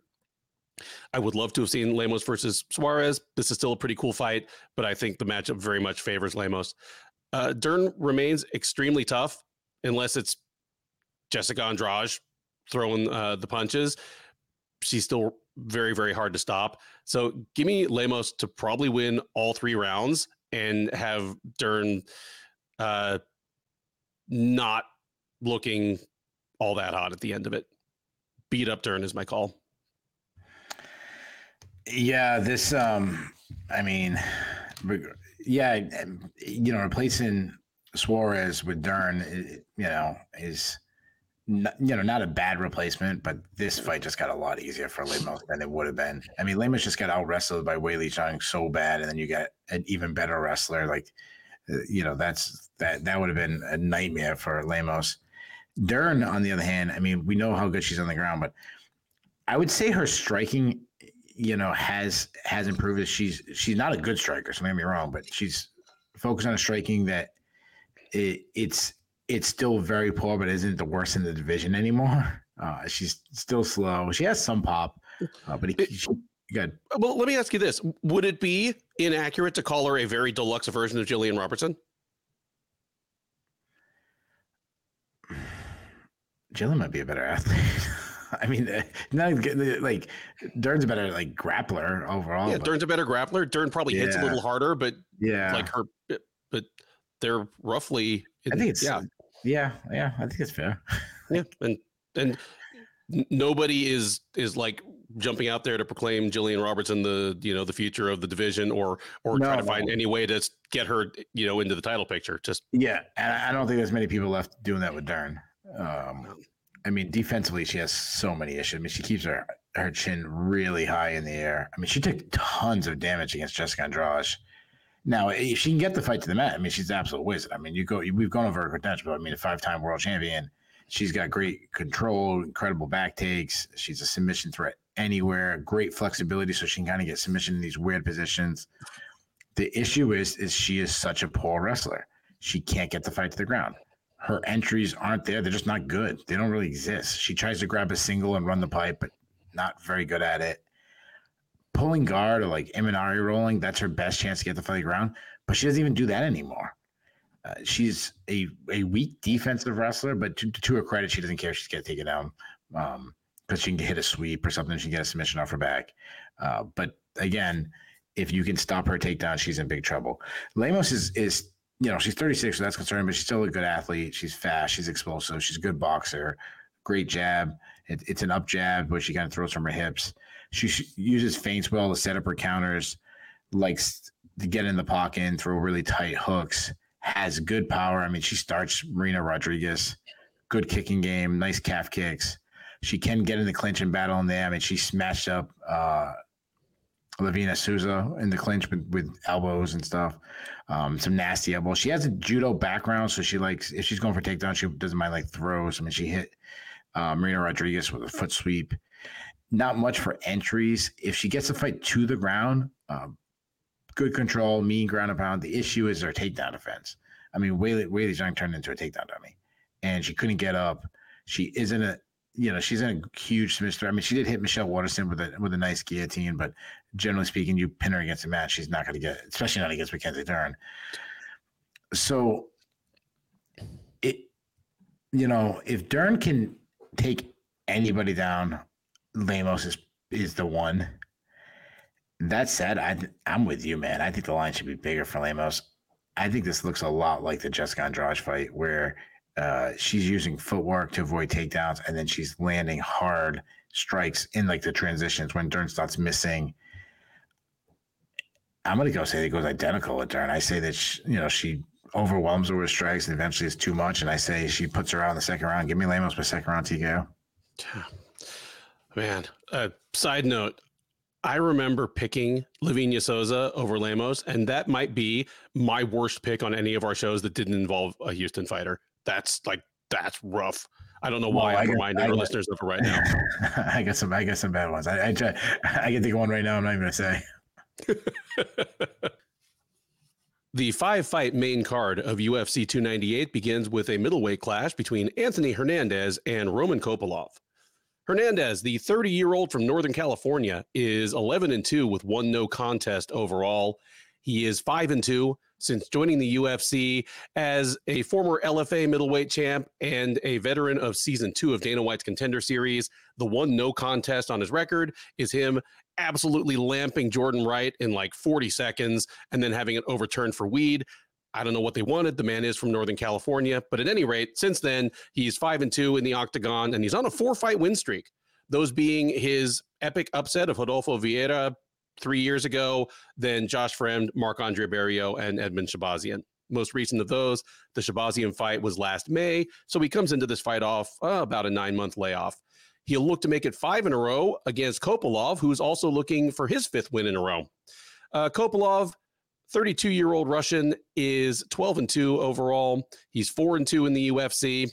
Basically, joined the UFC right out of uh, Fight Nights Global lost his first two, including a submission loss to Karl Roberson. He looked like a bust, turned things around, and since then he has four straight knockout wins over Alessio Di Chirico, Puna Soriano, Claudio Ribeiro, and Fremd, whom he fought at uh, the Grasso versus Shevchenko 2 fight night back in September.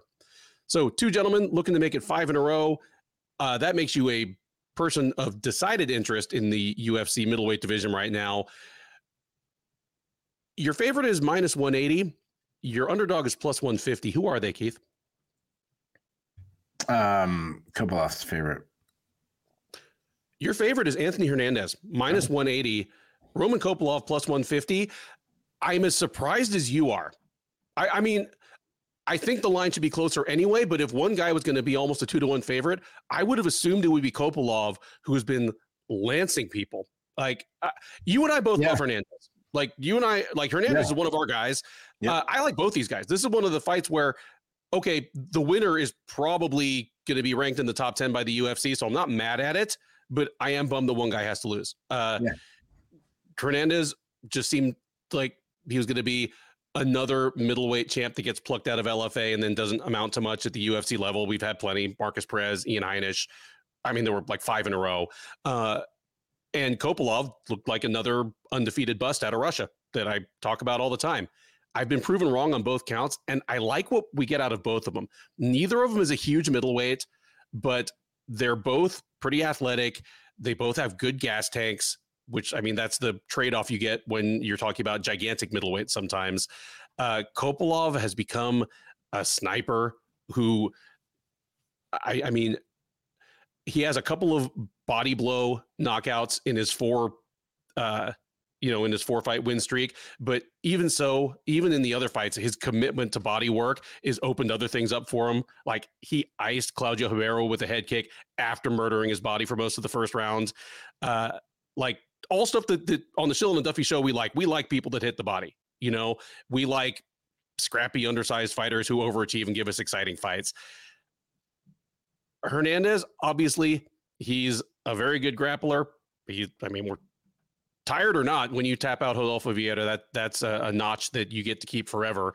But more more than that, he's just been a scrappy guy who outlasts uh, his opponents. Like, I mean, he's had rough sledding in the early going of, of several fights on on this four fight win streak, uh, but just good cardio, good durability for a guy that like famously popped for weed after his biggest career win.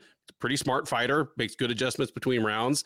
Uh, here I am leaning Kopylov, which I guess is a moderate upset, just because the the things like Hernandez's striking defense is still not great. Uh, Kopylov's willingness I mean, his like drive to invest in body work, I think can help nullify some of Hernandez's fight altering cardio. And as tough as Hernandez is, I mean, if Kopylov hits him clean with a head kick, I don't think it's going to matter. So much as it like hurts me to pick against one of my guys, I think the Kopylov Express keeps rolling here. He's got four straight uh, knockout wins at this point they're all kind of middling middleweights. This is the first guy he he will have fought where okay, the winner is probably needs to be ranked, and I think he passes this test as well. Give me Kopylov. I'm going to say first round knockout. Actually, I'm going to say catches Hernandez cold. Hernandez is a step behind. He goes body, body, head. And it's not because I think he's 10 times better than Hernandez. If this thing gets out of the first round, I like Hernandez's chances better and better. But I, I just envision Kopylov getting on him early and getting him out of there before he gets a chance to start doing the Anthony Hernandez thing. Yeah, uh, I, I, mean, I, this is an incredible matchup, and I'm glad that it's getting respected to be on the pay view. Um, these guys kind of deserve this moment. Um, Hernandez, like, like, you said, he's he's one of my favorite fighters. He isn't a great athlete, but he just makes up for it by just being this junkyard dog. I mean, constantly moving forward, fights with tons of volume, um, constantly taking the ground, pressuring, gets in the pocket and loads power shots. He's got some pop to him. He he can wrestle, good entries. Dude is super hard to submit. I mean, very underrated submission artist. I mean, he's I mean he's some Adolfo Vieira for for you know Pete's sake. Uh, you know, was it a fluke? I mean, he had Vera in trouble a couple times with submissions. Uh, mm-hmm. he he loves front headlock series, guillotines, anacondas. That now he isn't a very strong defensive wrestler, but he is hard to you know hard to hold down as well to work back to his feet, and and he's hard to submit. I mean, it's it's uh, Adolfo Vieira found out, and then ultimately it's just his cardio. He's going to fade you. He's going to break you with his cardio. They just can keep continues to get stronger and stronger as the fight moves on. Kopylov good athlete, huge for the weight class, southpaw that really loves to work from range, very good striker, very sharp. Uh, also a builder that gets stronger as the fight goes on, not to the pace that Hernandez does, but just still his his um, output increases when he starts finding the the signs of his opponent. Quick hands, crisp jab, follows that with nice straight hard shots down the pipe. Uh, very a lot of variety in his attacks. Very good kicking game. I mean, crushing kicks to the body. He stopped Puna Soriano with a body kick. He stopped Josh Fremd with a body kick. Beautiful high kick of Claudio uh, Ribeiro. Um, I mean, uh, Carl Robinson had some success kicking his legs, and that's something that uh, Hernandez might want to do. Uh, he's a solid wrestler. He got some good entries. Doesn't look for it to wrestle as much, but um, he he isn't a submission threat. But he's got re- he's really hard to take down if someone wants to take him down this this is a really amazing matchup. to me, it comes down to Hernandez volume versus the toughness of. I mean, I'm sorry, Hernandez volume and toughness versus Kopylov's technique and power. I like both fighters. Two of my favorite fighters.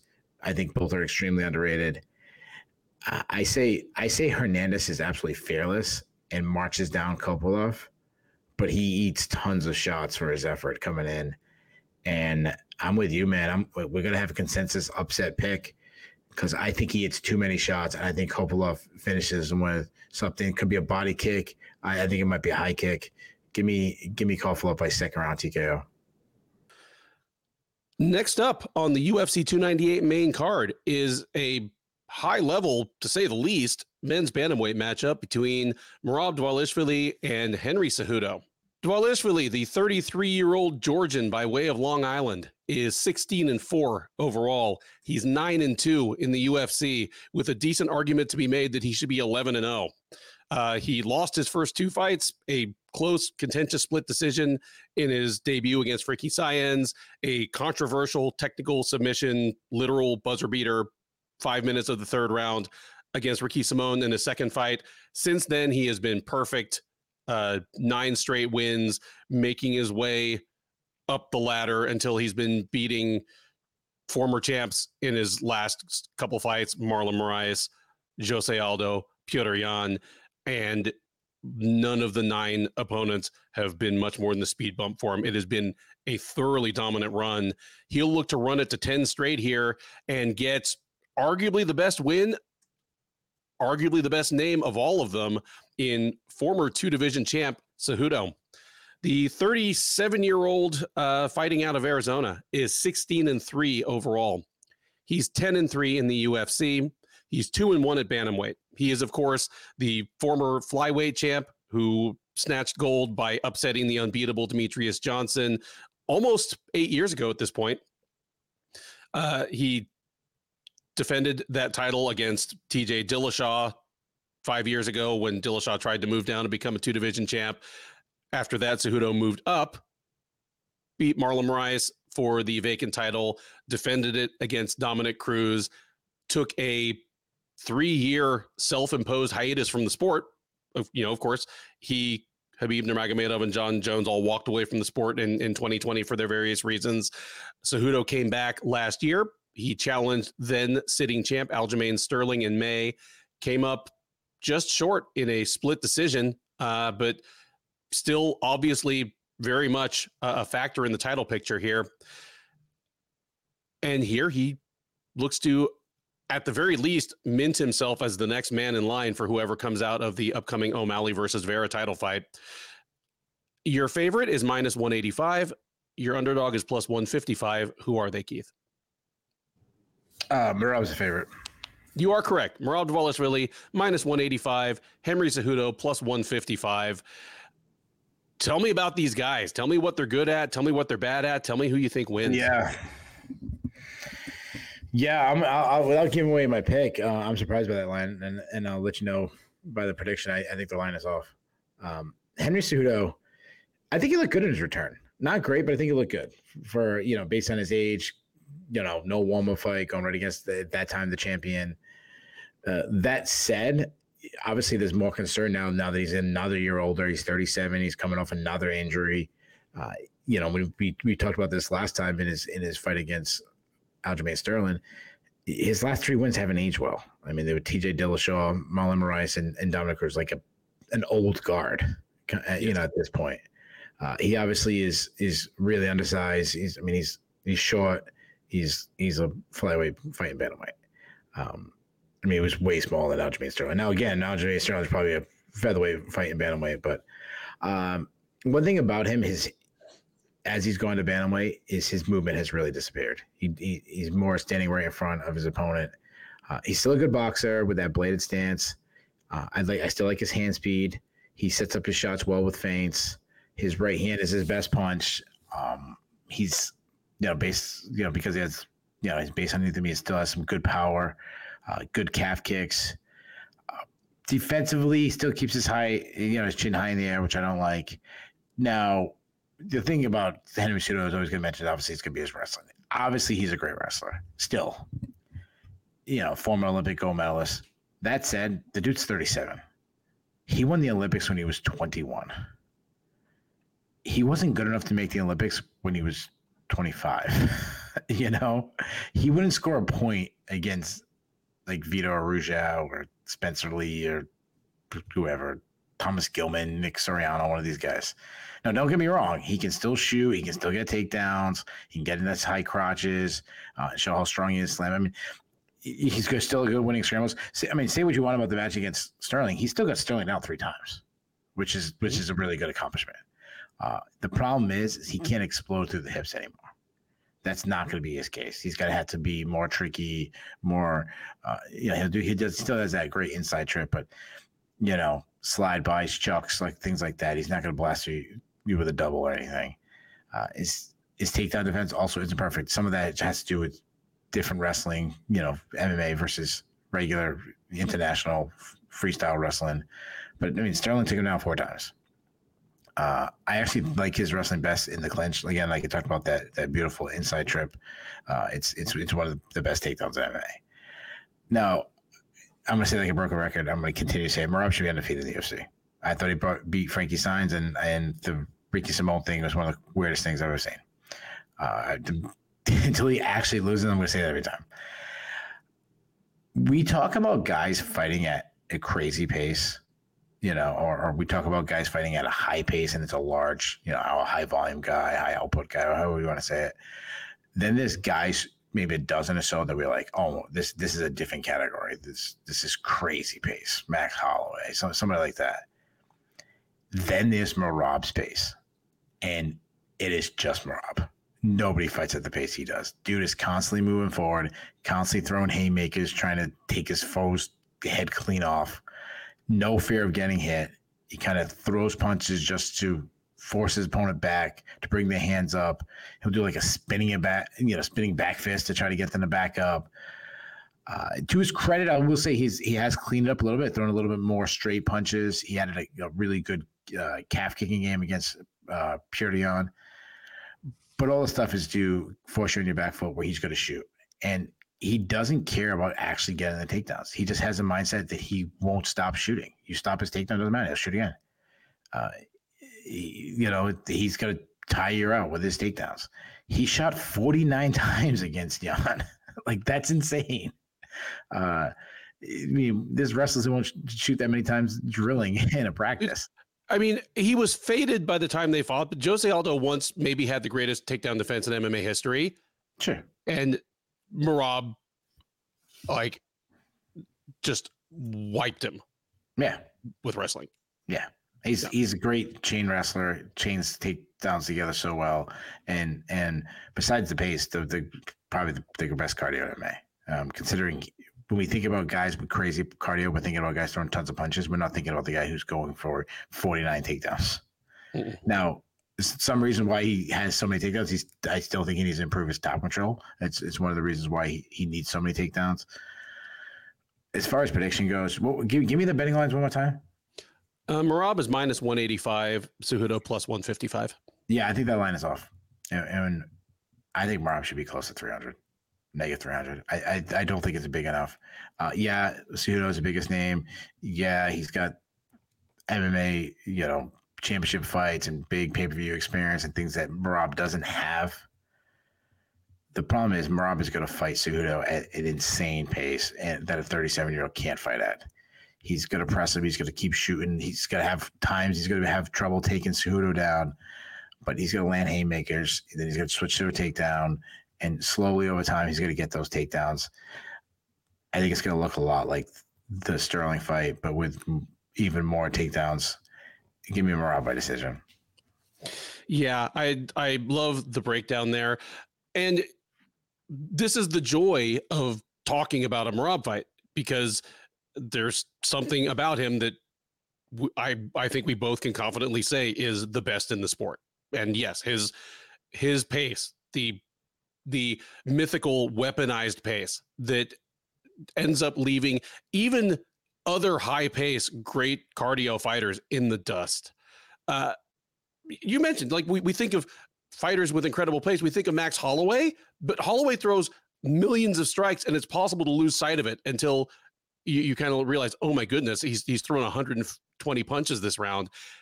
With Merab, it's in your face the whole time. I'm sure it is absolutely miserable for his opponents. The the best thing I could say about Merab is he is actually doing what the UFC always wanted you to believe the Clay Guida was doing, like the perpetual motion, but with Merab, the punches and the takedowns are actually like they're all effective. Yeah, it's not just over. Yeah, I, I, Guida moves around like he's like a like a kindergartner at the elementary school dance, just dancing wildly, like it's like not really being effective. Yeah, like just had like three cups of Kool Aid and he's like like all cornholioed out. Yeah, yeah. Uh, watching, I was watching the Super Bowl and I was like. watching Usher doing his halftime show on friggin' ice skates, and I'm like, uh, you know, I can see Merab doing something like that. yep.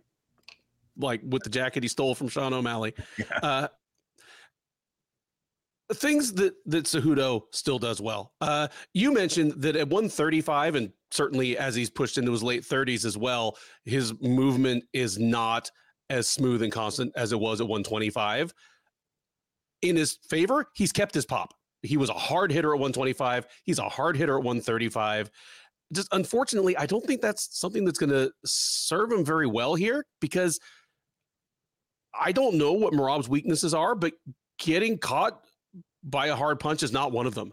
Because if that was it, four of his last five opponents are some of the hardest hitters in that division Dodson, Moraes, Aldo, and Yan. Merab took some shots from all of them and just it, it didn't even slow him down. Uh, I like your breakdown of Cejudo's wrestling. At least he is still willing to wrestle. He's found ways to keep his wrestling effective as he's moved into his later 30s, as he's suffered injuries. A, a lot of formerly great wrestlers just quit even trying after 35.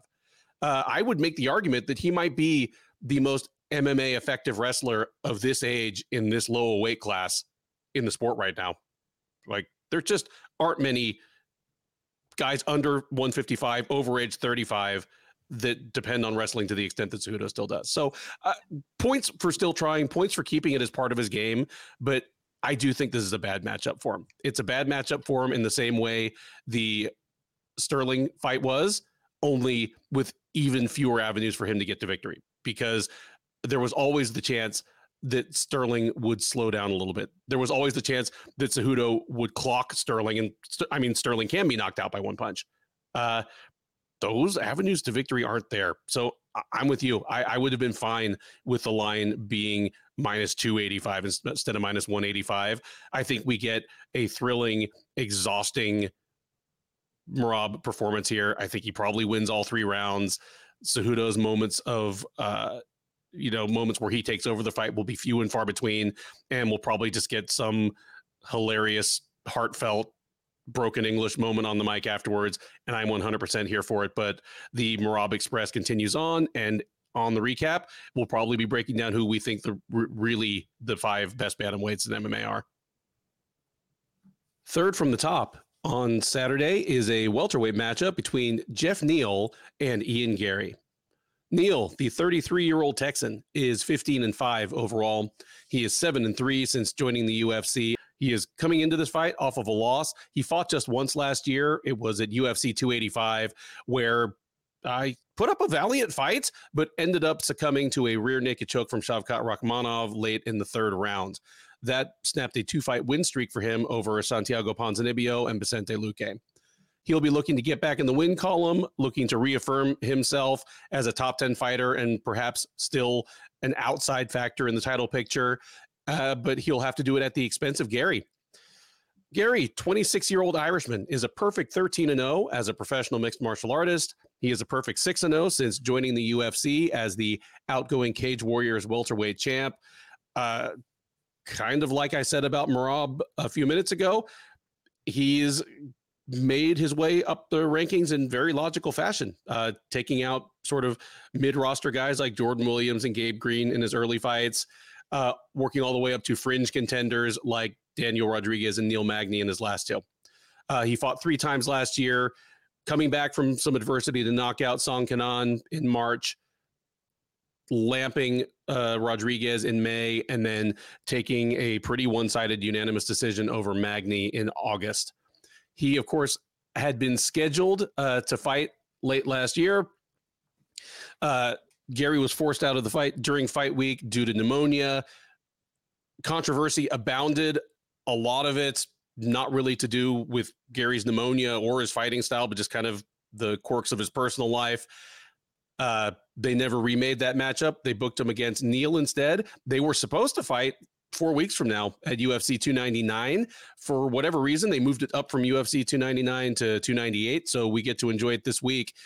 Uh, Garry is a comfortable favorite. He's minus 240, Neal plus 190. Keith. Wow.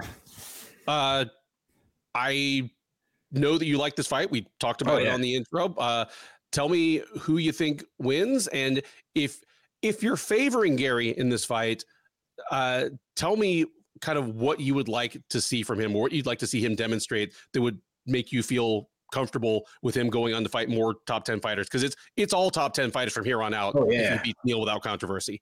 Oh yeah, yeah. So that I mean that comes right there. What I'd like to see if he beats Geoff Neal, I mean he he's he's arrived. I mean you you don't beat Geoff Neal unless you're a freaking stud, which is why I don't think Geoff Neal should be a, like a three to one underdog to anybody.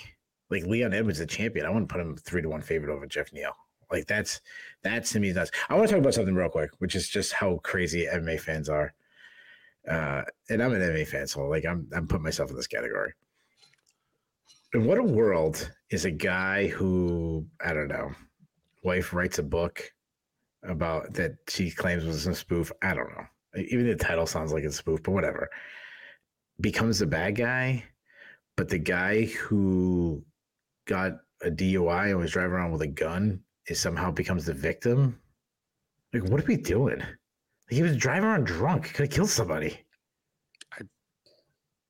I, am I right? Am I am I out of my mind that like why is Garry hated, but Neal is like a hero now? I don't know. I, I mean, I remember saying at the time about the whole Neal thing that this is the first time he's had any sort of public behavior like this, and how it's remembered will depend on sure. whether sure he's he heads down the Jon Jones road and we get this sort of thing once or twice a year, or it becomes a blip on the radar. Mm-hmm. At this point, you know, four years ago, clearly a blip on the radar. Like he seems to be focused. We've never heard yeah. trouble with the no, law yeah, again, yeah. but it, it doesn't make him a hero. It just makes him a, a human being who did better.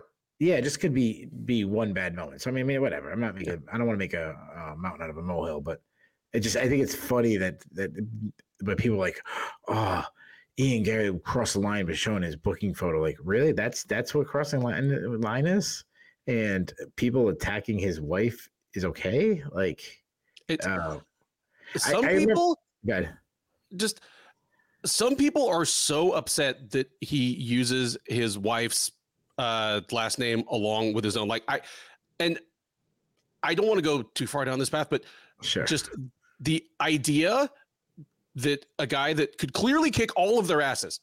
Yeah. Like if you know every single person on Twitter like calling Garry Garry yeah. less of a man for taking his wife's last name, yeah, yeah, Garry could twist Garry could fold their laundry for them with them still in it. Like the, yeah, he would absolutely, absolutely. Like what what in you is threatened about this? I think it's yeah. I think it's cute, Jeff but if I thought Neal, it was annoying, yeah, he's not. Yeah, he's. all right. what a what a, what a wimpy dude. He's fighting Geoff freaking Neal. like, like, um, yeah. The, the only time I remember feeling like how like strange, like scratching my head was when I was in uh, Buffalo, New York. Uh, before I was with Sherdog, and DC was fighting Anthony Johnson, and people were going crazy about DC grabbing the towel and hating him and booing him. Every time they showed his face, they were booing him. And I'm like, in what world is the guy who, if you tell the story, let's see, his dad was murdered. He had a baby that got killed in a car crash. Like he's got the ultimate sad story. Missed the Olympics because of you know uh, weight cutting issues and and and feel like I can't remember which it was like was it like liver failure or something like that. Yeah, like his kidneys, and, kidney failure. Yeah, kidneys. That's what I'm saying. Kidneys. Yeah, and then yeah, liver failure. I think you died liver failure. Um, and then he volunteers his time to coach wrestling while being the a world champion in MMA. That guy's getting booed, and the guy who's a serial domestic violence offender is getting cheered and and, and had dogfighting rings and like yeah. just like a, a laundry list. Like if like that towel, if that towel had been some woman's yoga mat and he threw it out the door, I guess they would have cheered. Yeah, yeah, like, he got, yeah, I know he got arrested at like Mohegan Sun. Uh, Nolan King asked about it, and he like threatened to beat up Nolan King. Like, in, anyways, we go we we go down a, a rant. I to went down a rant too far, but um, yeah, I, I back up though. I do think it's kind of weird to have to take his, his wife's name. So I said all that just to yeah. kind of agree. Well, but like, I, I, mean, I think he's in love. Whatever, he's in love. She's hot as hell. Like, yeah, yeah, good for him. Um, so uh, what, what, let's actually talk about the X's and O's of this fight. It's it's an intriguing fight to me. It's a much harder fight for Garry than I think Vicente Luque was going to be. Um, well, I mean, MMA math isn't perfect, but Neal no, Luque yeah. out with just a punching power and all that. Um, yeah. which is why why I said about Geoff. If Geoff Neal became the champion one day, it's it's not other like I'm not betting on it, but it's not other like there's people that I'd say this out of the realm of possibility. I mean, oh, yeah, but he's not one of them. Just he's not the right matchup, and yeah, he's still the guy that's that's given the hardest time to Shavkat Rakhmonov of anybody's fought so far. Yeah, um, I mean, yeah, I, I, get the hype. Garry's got a big name. He's been in the spotlight. He's got a, a pump. Um, he's he's really big for the weight class. I, I met him um, when he fought in was it? I think it was New York City when he when he no, it must have been Boston. No, when he fought Neil Magny, it was Boston. Um, I mean, he's a big dude, long, lengthy, very athletic, moves well, very elusive, good footwork. Uh, he's a very good striker that has shown improvements from each UFC fight. Uh, he's a builder that gets stronger and stronger. On the feet, he's very relaxed, very technical, a bit of an out striker from range. I see fast hands, very accurate. That's the thing that's really impressed me since his UFC debut to now. Uh, he tends to really measure his foe and land shots. Nice jab, tax with combination, slips and rips well. Uh, loves that he goes to the body. Good head movement. Uh, he does rely on head movement a lot because he, he keeps his heads low. Uh, but this is a guy that's hurting people, and he's just now getting into his power years. Um, so we can start seeing him. I mean, he's just entering his prime now, so we really start seeing him starching guys. Uh, I love the step in knees to kind of keep his opponents from being awesome, stepping, you know, getting into range. Good kicking game, great inside kicks, good calf kicks, great high kick. I mean, we saw that against Daniel Rodriguez. He can wrestle a little bit. He's got a judo background. Uh, he'll occasionally look for a takedown. Uh, good top game, good, really, really aggressive ground and pound. He does attack with submissions, uh, particularly like head attacks, uh, Darce chokes, things like that. Uh, he's a bit of a build, gets stronger as the fight moves on. The the one thing that I am concerned with him, and you know, they say there was pneumonia, and and and maybe that's so. I know that the the thing that's going on with Sean Strickland and his wife and all this stuff was, and, and Colby Covington and and and a, you know a bunch of people kind of piled in. You know, is it true that he had pneumonia and and was it the press guy? That you know, he wasn't going to talk at the press conference. Last time we were we were talking about him, I was talking about his confidence. He has like this Conor McGregor confidence, which almost seems like he he sees things that hasn't happened yet. That I'm worried about. That maybe doesn't have. And Geoff Neal's not the guy you want to go against without confidence. Again, it could be nothing. He could be just as confident on the mic come come this week.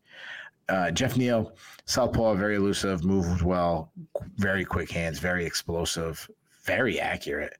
Uh, throws nice, clean shots down the pipe. He's got a great straight left. Uh, he he will throw his straight left as a lead and kind of double it up sometimes too, which is kind of unorthodox. Um, he, he he he will. One thing I know, he'll step in and like lead with an uppercut, which um, is very dangerous. But it's yeah, he's got the power of he, he connects. I mean, he can put you. Out. He's a very massive power. I mean, go back to the Luque fight. I mean, he hurt him a bunch of times before starting him. He hurt Rakhmonov, not to the extent of Luque, but hurt him in that fight. Like you mentioned, gave Rakhmonov a, a hell of a fight. Uh, the one fight recently that I was very disappointed was the Santiago Ponzinibbio fight where he was very gun shy, um, low output, giving away rounds. That was concerning. Uh, when he kicks hard body kicks, he a crushing high kick, uh, which he likes to throw after counter strikes, which is so unique. He doesn't wrestle much, but he has been wrestling much more lately. He took down Niko Price, took down Neil Magny, took down Vicente Luque. Uh, incredible. I mean, look what the ground and pound he did to Niko Price. And he showed really good takedown defense so far in the UFC. This is an incredible fight. I, you know, the winner of this one to me is is going to be challenging for the top five. I'm big on both guys. Garry's going to have he's gonna worry about his chin. I mean, we've seen him blasted before, and now you got the hardest hitter he's ever faced. That said, I'm I'm I'm picking I'm picking Garry to win. Uh, I'm a, I'm a Garry believer. And it's funny because when he first came to UFC, I really wasn't, and he he's won me over. I say he lands the cleanest shots. I think he has some kicks, specifically some calf kicks, maybe. Um, give me Garry by decision. Yeah, I love this matchup as well. And I feel as though, I mean, maybe not us. Like we seem to be up on Neal, but I think like a lot of people might just sleep on him because it, he's inconsistent to the point where he's had some of his most frustrating performances in some of his highest profile fights. Like the Ponzinibbio fight was frustrating. The way he lost to Magny was frustrating. But uh, if not if not Merab, Belal Muhammad is the most overdue title challenger in the UFC, and Neal was the last guy to beat him, and Neal beat him bad. Neal yeah won all three rounds, knocked him down multiple times. Like nobody in Muhammad's last 15 fights has done that kind of stuff to him other than Neal. Like just never got untracked and got to do the Belal Muhammad thing. Never started rolling downhill. Never started the rinse and repeat takedowns and just miserable, you know, like wrestling pressure. Uh, in fairness, that, that, that was a long time ago. That's a much different Belal Muhammad. It was, I mean, it was five years ago. Uh, yeah, it's just it's a it's a really good name to have on your resume. Yeah, yeah, it's it's aged well. Uh, Neal, I, I love that you pointed out his power, and he is maybe my favorite example of a guy that has fantastic power without over swinging on anything. One, just he's got whatever kind of biomechanical advantages he has from his body that he was born with, and then just clean technique, feet under him, straight punches, just crisp, and it all hurts. And because of that, when quote unquote good MMA strikers that aren't as clean as him come at him, he usually just it's a meat grinder. Price, Perry, Luque, just made made him look kind of amateurish, hurt him, hurt him more, and the thing was over. Uh, it, it's not a. I, I mean, nobody really cares about moral victories in MMA, but he hurt Shavkat Rakhmonov. Like, like he caught him clean. Rakhmonov, like I, we'd never seen Rakhmonov like backing off from anything and like shaking cobwebs out. He, yeah, he absolutely. Uh, he ended up getting overwhelmed by, I mean, Rakhmonov is a special athlete, a giant dude, an incredible wrestler. I mean, he's special. He's part of the future of the division. I'll, I get why you picked Garry, and spoiler, I'm I'm going with Garry as well, but so much of it depends on, on the between the ears stuff, and because of that, that's why I'm just I'm following my own advice because I'm always the guy that's like I don't care who looked shook at the weigh-ins, I don't care you know who who got mad at the press conference. Most of these guys are professional enough that it, it just doesn't factor in. I have to assume the same thing about Garry. Like if Garry shows up and fights to his the, the best of his ability, he beats Neal. Uh, he has more avenues to victory. He could certainly deal with him on the feet. Uh, he's a hard hitter himself. Uh, he's generally pretty defensively sound. He would have reach on Neal, but then on top of everything else, the guy was a judoka before anything else. He's a good takedown artist, thrives in scrambles. Uh, you know, good submissions, nasty ground and pound. He he has lots of, of avenues to victory and he's at an age where he's probably still getting better from fight to fight. He has improved noticeably across his six UFC fights. Like if he'd fought Neal Magny and Danny Rodriguez in his first two UFC fights, he probably would have lost one of them. Yeah. Uh, I mean, even even like Song Kenan hurt him. Like yeah. same thing I just said about uh, Neil versus Rakhmonov. Like we all remember Garry overwhelming Song on the ground in the third round and getting like basically the the mercy TKO, but Song hurt him in the first round. I don't remember whether he actually knocked him down, but Garry was absolutely rocked. Uh, he's getting better and better as we go along, and in that, especially for a guy that was you know like a 22 year old prospect when he got to the UFC, the the twin stabilities of his home life and the fact that he's just settled down at uh Henry Hooft uh, Kill Cliff, you know, and isn't jumping from camp to camp. I, I I think that serves him well. So if Garry is as advertised, if it really was just pneumonia and just a bad week at the office that forced him out of his last booking. I do think he beats Neal, and I think it becomes a signature win for him. Like like I said, uh, if he beats Neal uncontroversially, it's going to be top 10 opponents until the wheels fall off like either until he loses or he, or he's champ like he he's going to be in the same breath as your uh as your Rakhmonovs. Uh give me Garry by decision as well. Uh I'm not discounting Neal's uh avenues to victory here. Like I think I've said this on our, one of our previews before, but one of the more alarming things I've witnessed in person was an open workout where he and Uriah Hall were holding pads for each other and just actual fighters that were there for it. And plenty of media members that have been to tons of these things were like flinching. Yeah. At just the sound and like the, the air that was hitting you in the face. Uh, give me Garry by decision. All I want out of this is, uh, is a great fight. That brings us to the co main event of UFC 298, a 185 pound matchup between former champ Robert Whittaker and former title challenger Paulo Costa. Whittaker, the 33 year old New Zealander by way of Australia, is 24 and 7 overall. He's 15 and 5 since joining the UFC as the winner of TUF Smashes, the Australia versus UK season, which was almost 12 years ago at this point. Wow. Uh, he's 12 and 3 since moving up to middleweight. He had been doing pretty well at welterweight. He'd never missed weight, but he just decided all on his own that his best future lay at 185 pounds. And darned if he wasn't right. He became interim champ. He was promoted to undisputed champ, uh, defended that or would have defended it more if Yoel Romero had made weight, but lost to Israel Adesanya. But I, he's never dipped out of the top five since. His losses at middleweight are Adesanya, Adesanya, and Dricus Du Plessis, champ and champ. Uh, he did lose to Du Plessis in his most recent uh, octagon appearance. That was at UFC 290 last July. Uh, got knocked out uh, middle of the second round after what had seemed like a pretty uh, fun fight brewing. But that's what Dricus Du Plessis does to people. He will look to get back on the winning track here against Costa. Costa, 32 year old Brazilian, is 14 and 2 overall. He's 6 and 2 in the UFC. He won his last time out, uh, took a unanimous decision over Luke Rockhold about 18 months ago at UFC 278 in an absolutely bizarre fight that was more fun than it had any right to be. Didn't really teach us much about either guy, but it did get him back in the win column after his back to back losses to Adesanya and Marvin Vettori. Uh, Costa steps back into the octagon here. Again, it's August of 2022, so more than 18 months uh, since he's fought. And he is a moderate underdog. Whittaker is minus 210, Costa plus 170. Keith, I I feel like I, I say this about very good featherweights, lightweights, and welterweights a lot. I, I don't say this about middleweights as often just because middleweight is so wide open, but – Paulo Costa at this point has descended into being a one fight per year fighter. And if you fight once per year, it doesn't matter if you win all your fights. You're just going to get passed on like sure.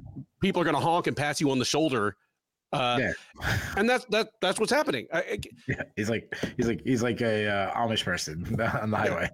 Like I mean 2018, 2019, 2020, 2021, 2022, one fight per year for the last 5 years who knows whether he'll fight more than once this year? At least he's getting an early start. But it's easy to forget how good and how dangerous he was at his best because he fights once per year and because he is such an absolute clown car yeah. of a fighter and human being in between. Like, yeah.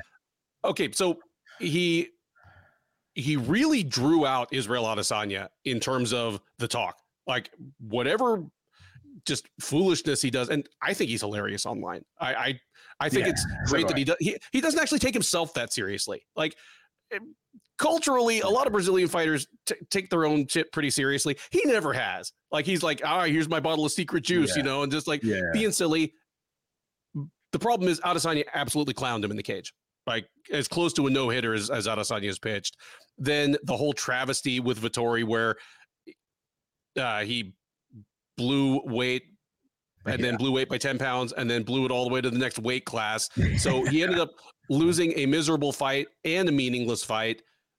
And that was his entire 2021 was one miserable, meaningless fight against Vettori.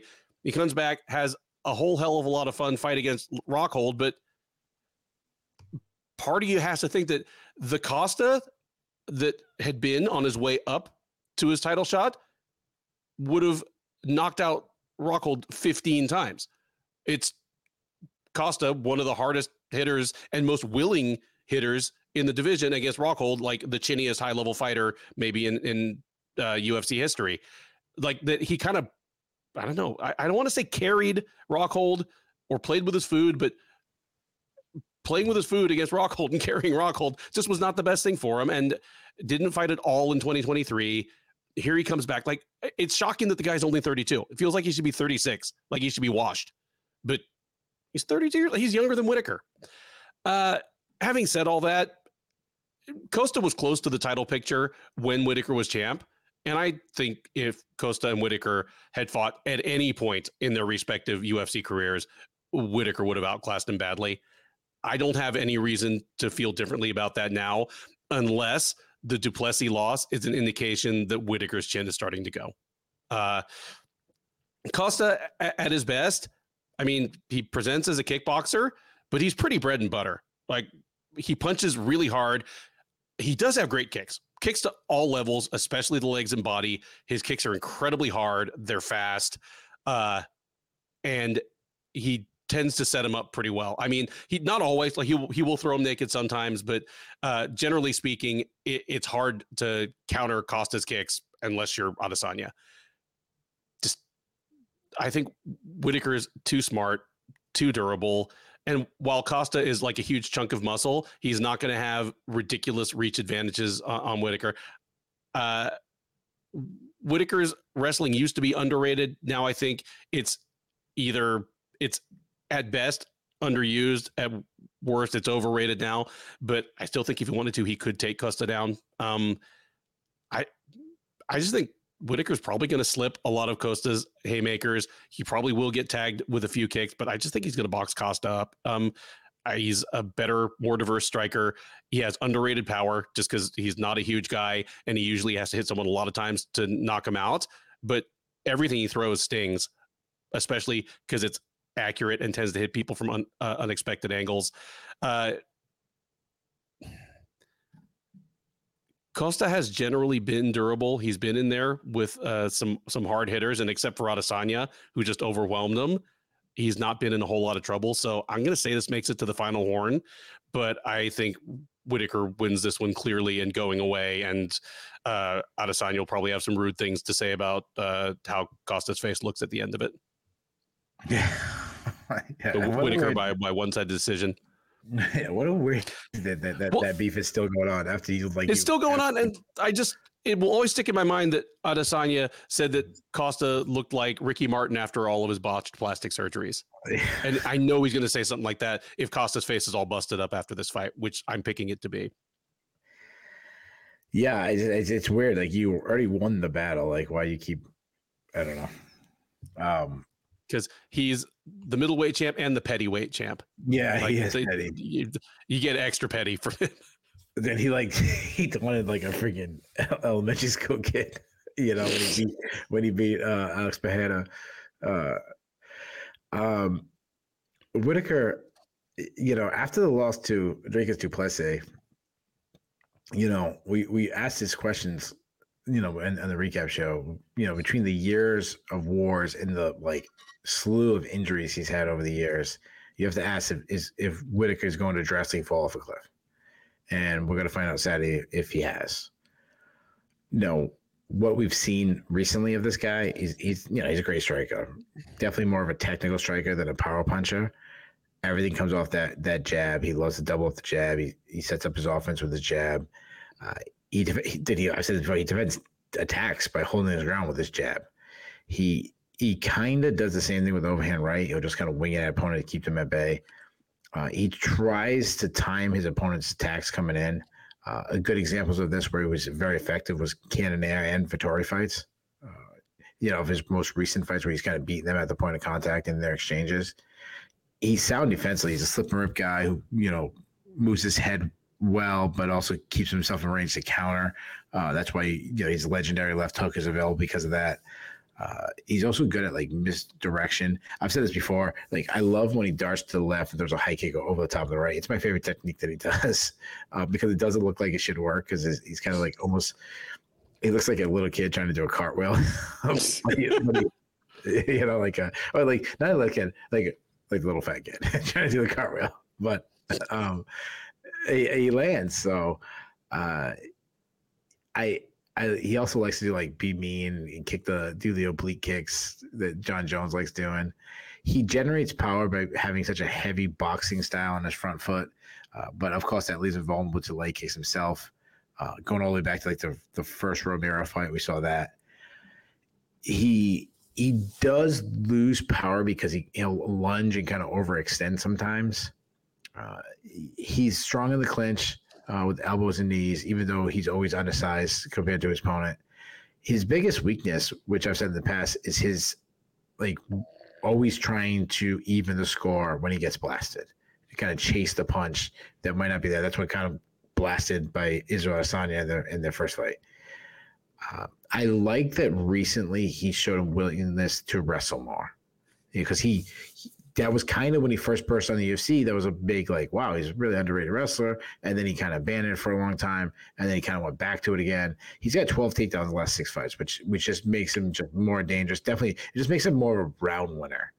Uh, I mean, he did it against Adesanya in a second fight, made it a very close fight. Uh, incredible takedown defense. Uh, we saw that against Romero. Uh, which was so much more impressive with a no ACL. I mean, that was a long time ago, but still, just point point being, anytime you get stuff takedowns with someone of, of that level, uh, if he's on top, good top game, good ground pound. Now, Paulo Costa, he's a boxer who who marches down his foe, cuts off the cage. When he has his opponent trapped against the cage, that's when he unloads like 10 punch combination. Uh, we saw that with Yoel Romero. I always talk about like how absolutely fearless. Now that that fight was a long time ago, so take it was worth. But I just that's when I saw him be absolutely fearless, just marching and getting the range with Yoel Romero, which nobody does, and, and, throw down and see if who's standing last. Uh, he will eat a shot to land his own shot. He throws really hard. He has huge power. His left hook is definitely his best strike. Uh, he's got a good straight right too, but I admit his left hook is probably his best one. You mentioned his his his leg kicks. I mean, they're mean. They're hard. Now he hardly ever wrestles, but to his credit, he did get a takedown against Marvin Vettori. He's got strong takedown defense, and he's some pretty good wrestlers. Uh, obviously, Yoel Romero was a you know world champion, silver medalist. Johnny Hendricks was, a, I think, was two, three times the finals, two time champ. Uh, you know those those are guys you defend takedowns, so that's that's good. Again, both those are a long time ago. Uh, he showed that despite being very like hulky, built up guy, he can go hard all 15 minutes. Despite actually looking tired, but as he gets older, the weight cuts become even more, you know, extreme. The whole Marvin Vettori debacle. He's been out for so long. Uh, as he gets older, I'm becoming more and more worried about his cardio, which was one time actually a strength of his, which you wouldn't guess by somebody his his size. Uh, I think that might be a negative moving forward, and, and that's if he even makes weight. Which, you know, uh, having Marvin Vettori come up to 205 to fight you, okay, you can't do that, Rob Whittaker. Like that, that's unfair. Rob Whittaker probably shouldn't be fighting on 185. So, to me, there's a lot of questions to be asked about this fight.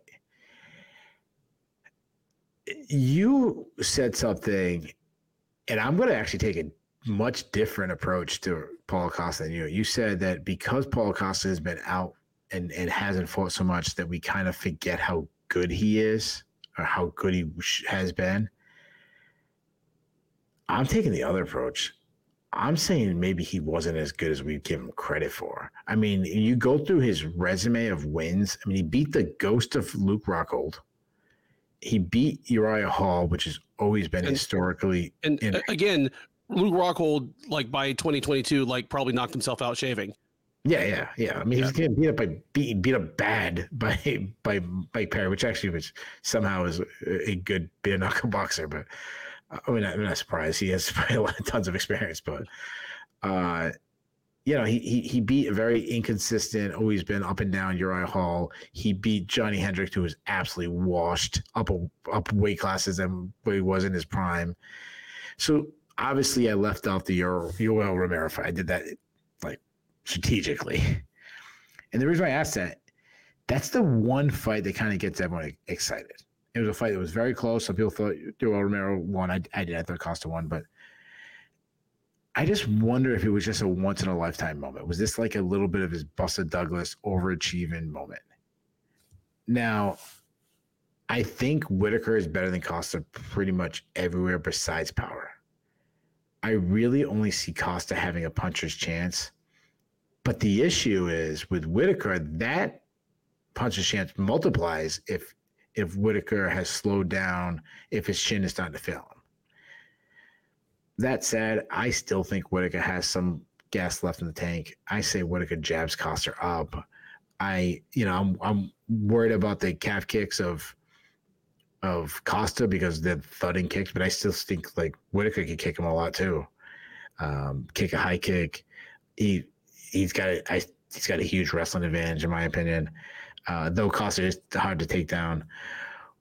I just say Whittaker doesn't, you know, Whittaker doesn't really stop anybody, but I want to say that Costa, like I thought he looked terrible against Luke Rockhold, the guy that was. I mean, he looked even Rockhold looked even worse.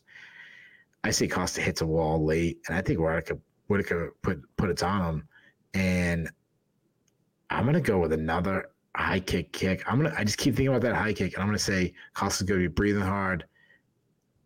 You know, I think he's just going to keep hitting him, hitting him, and then finally he's going to throw a high kick. I'm going to say Whittaker knocks him out with third round high kick. We're going to get like a like just exhausted bent forward gets the Pete Williams on yeah Mark Pete Williams wrestling shoe to the face. There you go. There you go. Good call. Good reference. We're old school here, man. Yeah, we are. we, we always have to at least one show show the old what was that like UFC 14, 15, something like that. It was somewhere in there, yeah. Like yeah. it was after 12 and it was before 15. Yeah, so yeah. Yeah. It's it dude, it's weird how well I know that stuff because I'm like, well, 15 is when Coleman brought Kerr out. I know it was before that. So like, yeah, like easy to yeah, it was much easier to remember because you'd have months in, in, in advance and mm-hmm. um, yeah, like I think 12 was Coleman's debut. Well, and that was when the actual heavyweight title it went it. from the super fight title to the heavyweight yeah. title. He beat he headlocked Severn. That's how you won yeah. by headlock. And Severn was pretty much like, "Oh fuck this dude! This guy's a more decorated wrestler than me. He's got me in a headlock." Like, he's ten years younger. And, yeah, he's ten years younger. he's not, not young paid. either. Yeah, I'm not getting paid much. Get it? Like, yeah. like fuck it. I don't want to fight out of a headlock right now. With that, we come to the main event of UFC 298 five rounds for the undisputed featherweight title between defending champ Alexander Volkanovski and undefeated challenger Ilia Topuria. Volkanovski, the 35 year old Australian, is 26 and 3 overall. He's 13 and 2 in the UFC. He's 13 and 0 at featherweight. Uh, his only two losses in the UFC were in his two unsuccessful attempts to become a two division champ by unseating Islam Makhachev. Uh, we could go on for a long time just about those two fights and the ridiculous amount of balls it took for him to take that fight once, let alone twice. But uh, his most recent fight was the second Makhachev fight that was at UFC 294 last October. It was not nearly as close an affair as the first one, as Volkanovski stepped up on short notice and got knocked out in the first round. Uh, prior to that, uh, he had fought at UFC 290 in July, thoroughly outclassing Yair Rodriguez to defend his featherweight title. And his only other fight of 2023, almost exactly a year ago, was his first fight with Makhachev, where he took the other top pound for pound fighter in the sport down to the wire in a fantastic five round fight. So he'll be looking to reassert his dominance over his division, get back in the win column, and he'll be looking to turn aside Topuria. 27 year old Spaniard, uh, Georgian born, is a perfect 14 and 0 as a professional mixed martial artist. He is a perfect 6 and 0 in the UFC. He fought just once last year, uh, taking a one sided unanimous decision over Josh Emmett in the headliner of UFC on ABC 5 in June. Uh, he steps in here, gets his title shot. He has been very vocal in the weeks leading up to this that he thinks he's better than Volkanovski and he thinks he's so much better than the rest of the division that they will not even deserve a shot at his belt once he takes it. Make of that what you will, but uh, for whatever reason, the betters have a certain amount of faith in him as uh, Volkanovski, despite being at worst the second or third most dominant divisional champ in the UFC, is a dead even pick him here. Both gentlemen available at minus 110, even money. Keith, tell me why this fight is awesome if as if I need any further explanation and tell me who you think wins. Yeah, it's pretty awesome because I mean, when you think about the weight classes in the UFC, you know, you have, you know, I'm assuming women's featherweight is officially gone. That's what 11 weight classes. There's not a better matchup in any of them stylistically in any single weight class right now. There's not one. There's not one.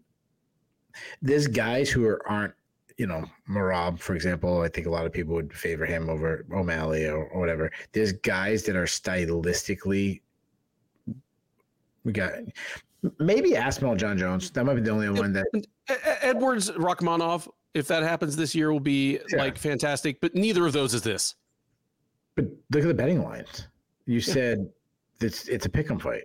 It is that alone. I mean, that means when you have a pick on, you know, I'm assuming usually Vegas is pretty good at at setting the line, which means if we have a hundred MMA fans talking about hardcore, not talking about casual, because casuals always go with the bigger name.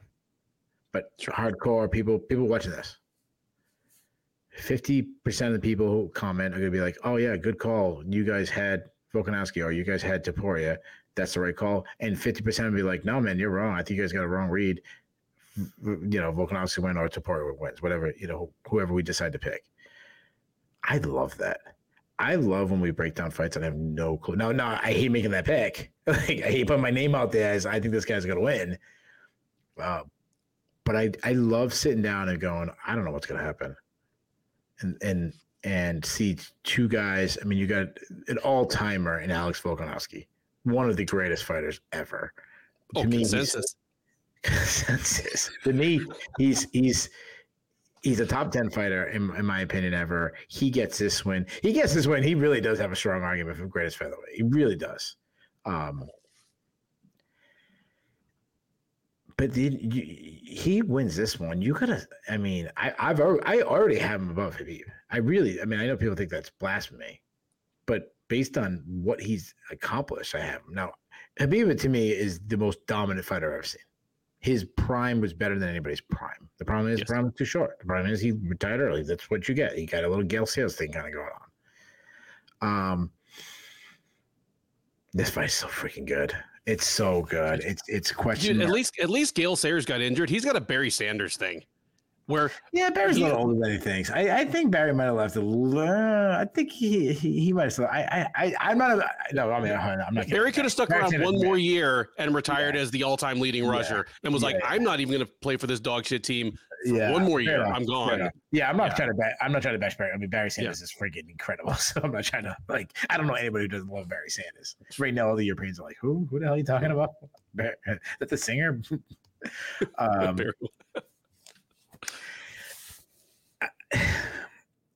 so let's let's get into the skill set. So Alex Volkanovski, I've said this before. He doesn't. He's so good, but he doesn't get enough credit for how great of an athlete he is. Um, he's he's short, stocky, fire hydrant, so that we don't think of athlete. When we think of athlete, we think of you know tall, skinny, ripped up black guy like Uriah Hall. He, that's not him. He's the complete opposite. But he's still a fantastic athlete. Incredible footwork, credible, um, de- you know, attention to the small details, constantly cutting angles, constantly keeping his opponents guessing. He changes stance mid combination, moves laterally very well, um, changes up his rhythm. He sets up his shots well with feints, sets traps, and, and then picks up his opponent's timing. Uh, steady output, really never tires, never stops. Um, does you know he's not fighting at Merab's pace, but he's gonna set a very high output for the fight his his his his speed is uh, is is very well, uh, very fast, uh, good at landing uh, shots. and then slipping away from the counter before the you know the the counter punch comes at him. Um, he's really good at it. He's also good at like so. One time he'll come. He'll one thing he'll do is he'll he'll attack and then get away from the counter. And then the next time he'll tack, slip the counter, thinking you're thinking, okay, he's going to get away again, and then he comes back in for the third. Like just little things like that that he's that he knows, like never having the same pattern. Uh, against taller guys, like how he was able to grab Max Holloway's hands and really eliminate that that reach and kind of had this like tug of war thing going and landing inside shots. Uh, nice power, stiff jab, so much variety in striking. I, I keep saying, I know, I, I in my notes, I think I wrote down like 47 times, just get, gets his opponent guessing. Never attacks with the same combination. Um, he, he's the best at constantly making adjustment and changing strategies and then making an adjustment again and change the strategy.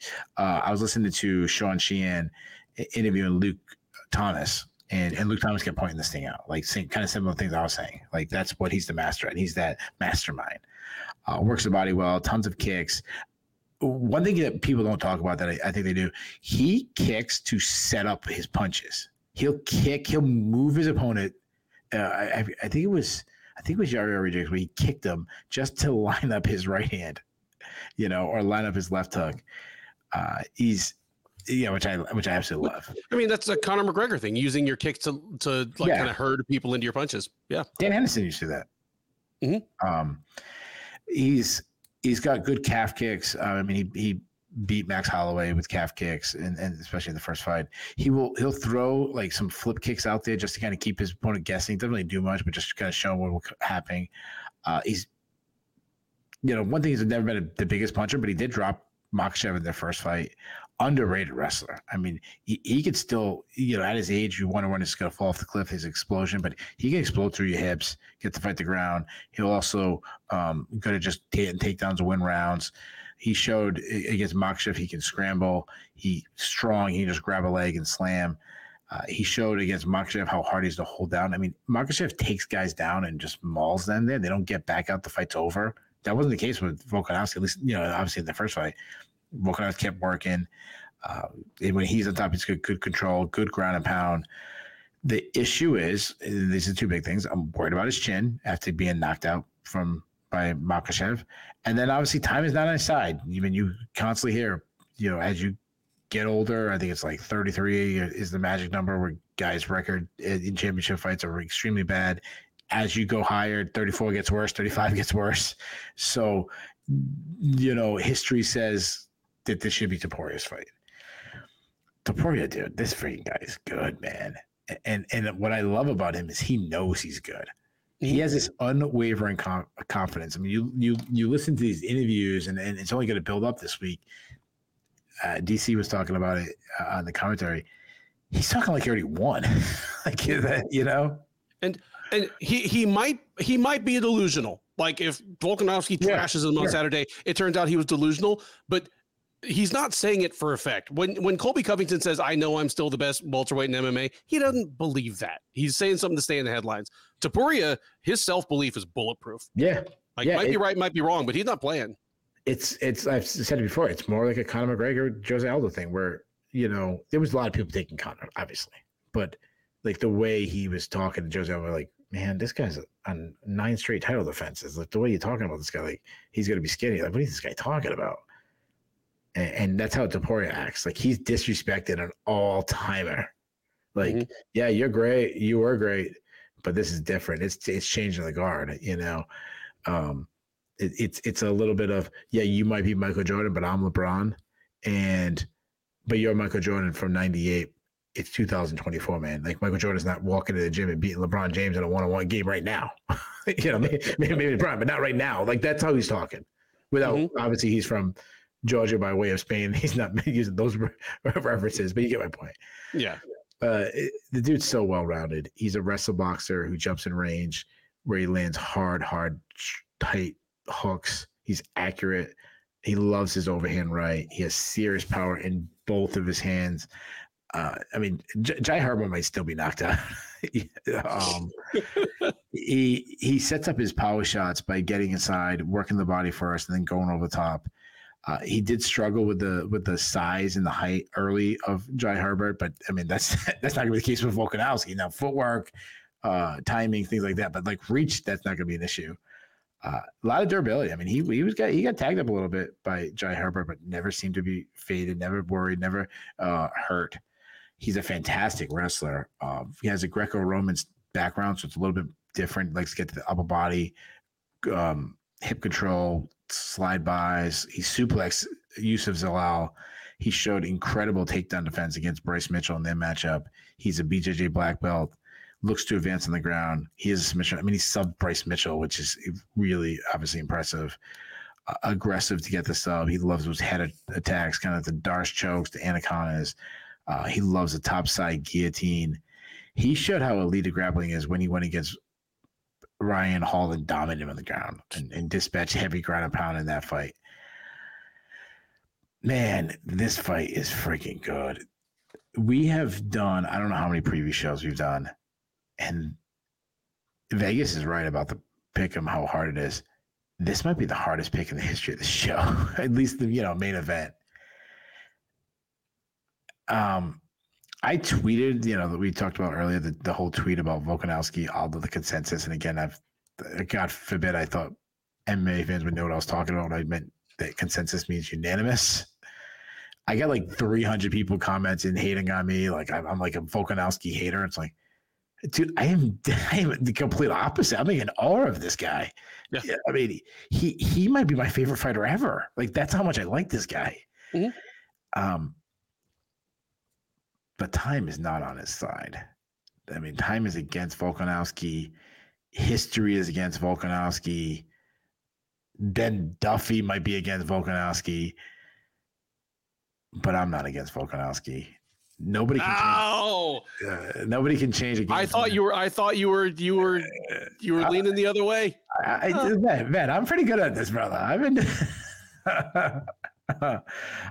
nobody can change a game plan better than him he said there's levels you you may be physically better than Volkanovski. You might have skills better than Volkanovski. But there's there's there's there's fights going on beyond what we see. And nobody wins that mind thing. Now that that's a question mark because Volkanovski is talking about getting in his head and this and that was always like, whoa, you're the complete opposite. But I'm talking about that strategy, the mixing things up. I think he gets Topuria guessing. And yeah, like I said, everything says that this guy should lose. I I'm I'm going with my dog. I'm gonna say Volkanovski wins by decision. I love the breakdown. I love the moment of suspense there. Uh, I mean, you're we just got to do like the Lee Corso thing, and you like pull the helmet, like on you know uh, yeah. uh, ESPN Game Day. You pull the the helmet out of the, uh, the trunk. I thought you'd like uh, uh, this is against him, this is against him, that is against him, but I'm not. Yeah, I thought you'd like like. That. I, I'm not gonna elaborate too much on your breakdown of their relative skills. You hit all the points that I would have hit better than I could have. Just gonna point out that Volkanovski is short and stocky, and he's given up reach and height to every single one of his UFC opponents, with the possible exception of Chad Mendes. And I think even yeah. Mendes probably like had like a, a, a, little bit on him. It just doesn't matter. Uh, some of the people that would argue for Khabib to be ahead of him all the time they care about the zero and they care about that one early fight in Volkanovski's career where he lost to a welterweight in a boxing ring in like his fourth fight. Yeah. It's just completely irrelevant. He fought a lot of welterweights early on there. He has like two early career wins over Jai Bradney, who's a pretty good sized welterweight that was pretty good for a while. He like he won the AFC title over Jamie Mullarkey, who's in the UFC uh, as a lightweight right now. He's he's been smaller than everyone he's fought all along, and it just hasn't mattered. I, I said ahead of the first Makhachev fight, and in that one, I, I picked Volkanovski to win. And I said there there are plenty of great gyms in MMA. Like it's an all time great era for if you're a fighter with the means, you can find a team that will shore up your deficiencies, get you with like a coach that can communicate to you and make you the best fighter you can be. It's an all time great era for that. But out of all of them, I don't know if there is a team I would like better than Joe Lopez and Eugene Bareman. To, oh yeah, okay, give me, give me, give me three months and an opponent with plenty of tape on them. Come up with a plan for me to beat that guy. I said it ahead of the Makhachev fight, and you know what? I still felt good about that after the Makhachev fight. I said, you know what? Maybe that's as close as Alexander Volkanovski can get to overcoming the overwhelming physical disadvantages he had against Makhachev. Like he put on a hell of a fight. My one of my favorite photos in the modern UFC era is of it's from that first fight where Makhachev is on Volkanovski's back. Volkanovski's fighting the hands and he's just grinning. Like uh here Topuria is probably he's probably the most dangerous challenger Volkanovski uh, has faced. Like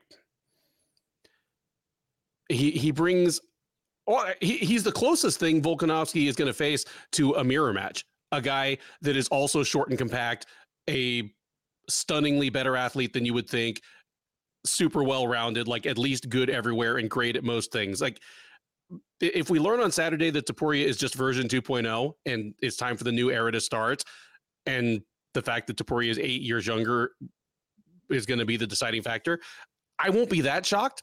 You know, Father Time is still undefeated, but I still think Volkanovski's got enough left to to handle Topuria here. I, I'm with you. I, I think they're given the best minds in the game a full camp to work on Topuria, to scrutinize the tape, see his tendencies, see his strengths, see whatever tiny weaknesses that there are, and take advantage of it. Volkanovski has an incredible basic skill set that throws a lot of people off, but then it feels like he brings out a new wrinkle every time. Like he beat Max Holloway three times, only one of them was super close, but he brought out different things to kind of give Holloway something to think about each time. Uh, I think Topuria is going to be surprised. It'll be the first time in his UFC run that he's really faced adversity. I mean, he has blown through the people the UFC's put in front of him. And it makes sense why he's so cocky because thus far, he's mostly been able to attack his opponents at whatever they think they do best and just clown them. Like, you can argue that not since Jon Jones have we really had that. Like, Khabib went at people at Khabib's strength. And he's like, sure. you you know the takedown's coming. I know the takedown's yeah. coming. And if you can't stop it, this is going to be a rough night for you. Sure. Topuria, it's more like the Jon Jones thing. Oh, you're a ground fighter?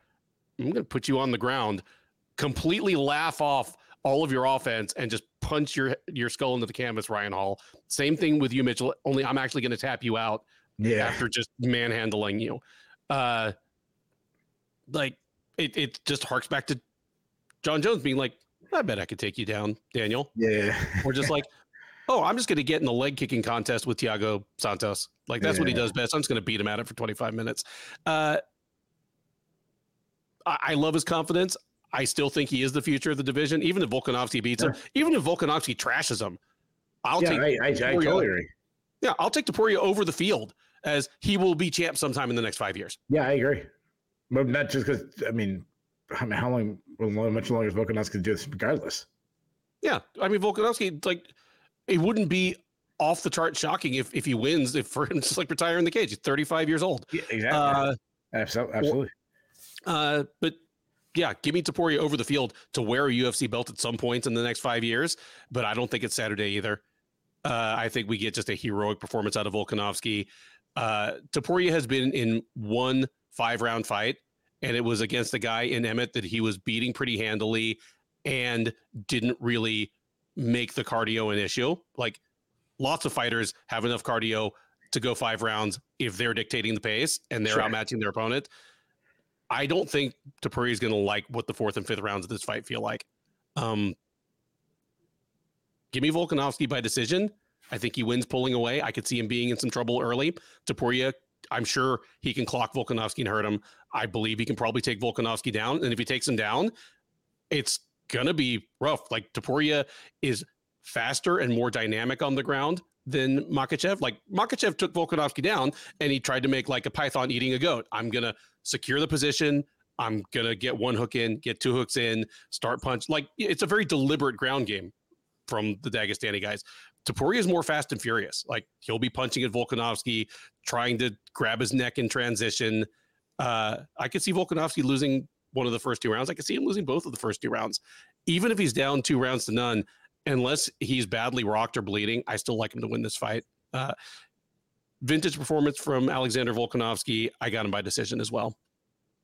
Yeah, the only thing I don't like about Volkanovski is the your boy does not know how to dress. like dude, dude dresses like a 13 year old like boy who just discovered rap music. Maybe he can't get cool clothes in his size. Like it's yeah, it's, this shirt is like down to his like like his knees and shit. Like what are you doing? Dude, you're 35. Dress like a 35 year old. Come on. No, but maybe it's like just a '90s rap thing where you'd see like Eazy and he's just got this coat that literally comes down to his knees because he was like a little five foot six guy too. Oh my goodness, that's too funny. Uh, and you'd think, being a teammate of like Adesanya, he could get some sharp clothes on him. But no, but he's trying to get in like eight mile too. that is it the Sherdog Radio Network preview for UFC 298, Volkanovski versus Topuria. I have been Ben. He has been Keith. If this is your first time watching or listening to one of our previews, first of all, thank you. We hope you enjoyed it. Uh, we do our best to bring you as good a mix of in depth analysis and occasional silly side tangents as you'll find anywhere in this industry. Please do like, uh, subscribe, drop us a comment. Keith and I uh, both man the comment section. We'd love to hear your take on these fights.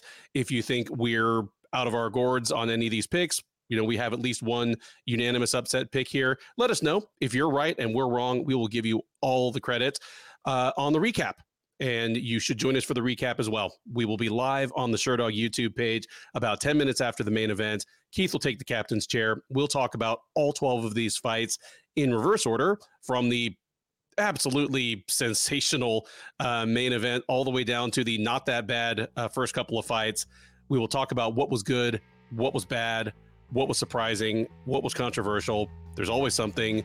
We will talk about what's next for some of the notable winners as well as losers, and we will talk with you. The live chat is open that whole time, so we're taking your questions, your comments, and your hot takes in real time. We have a growing community of friends that hang out with us after the fights, and we would love for you to be part of it. Between now and then, thank you once again for listening. Enjoy the rest of your week, and by all means, enjoy these fights.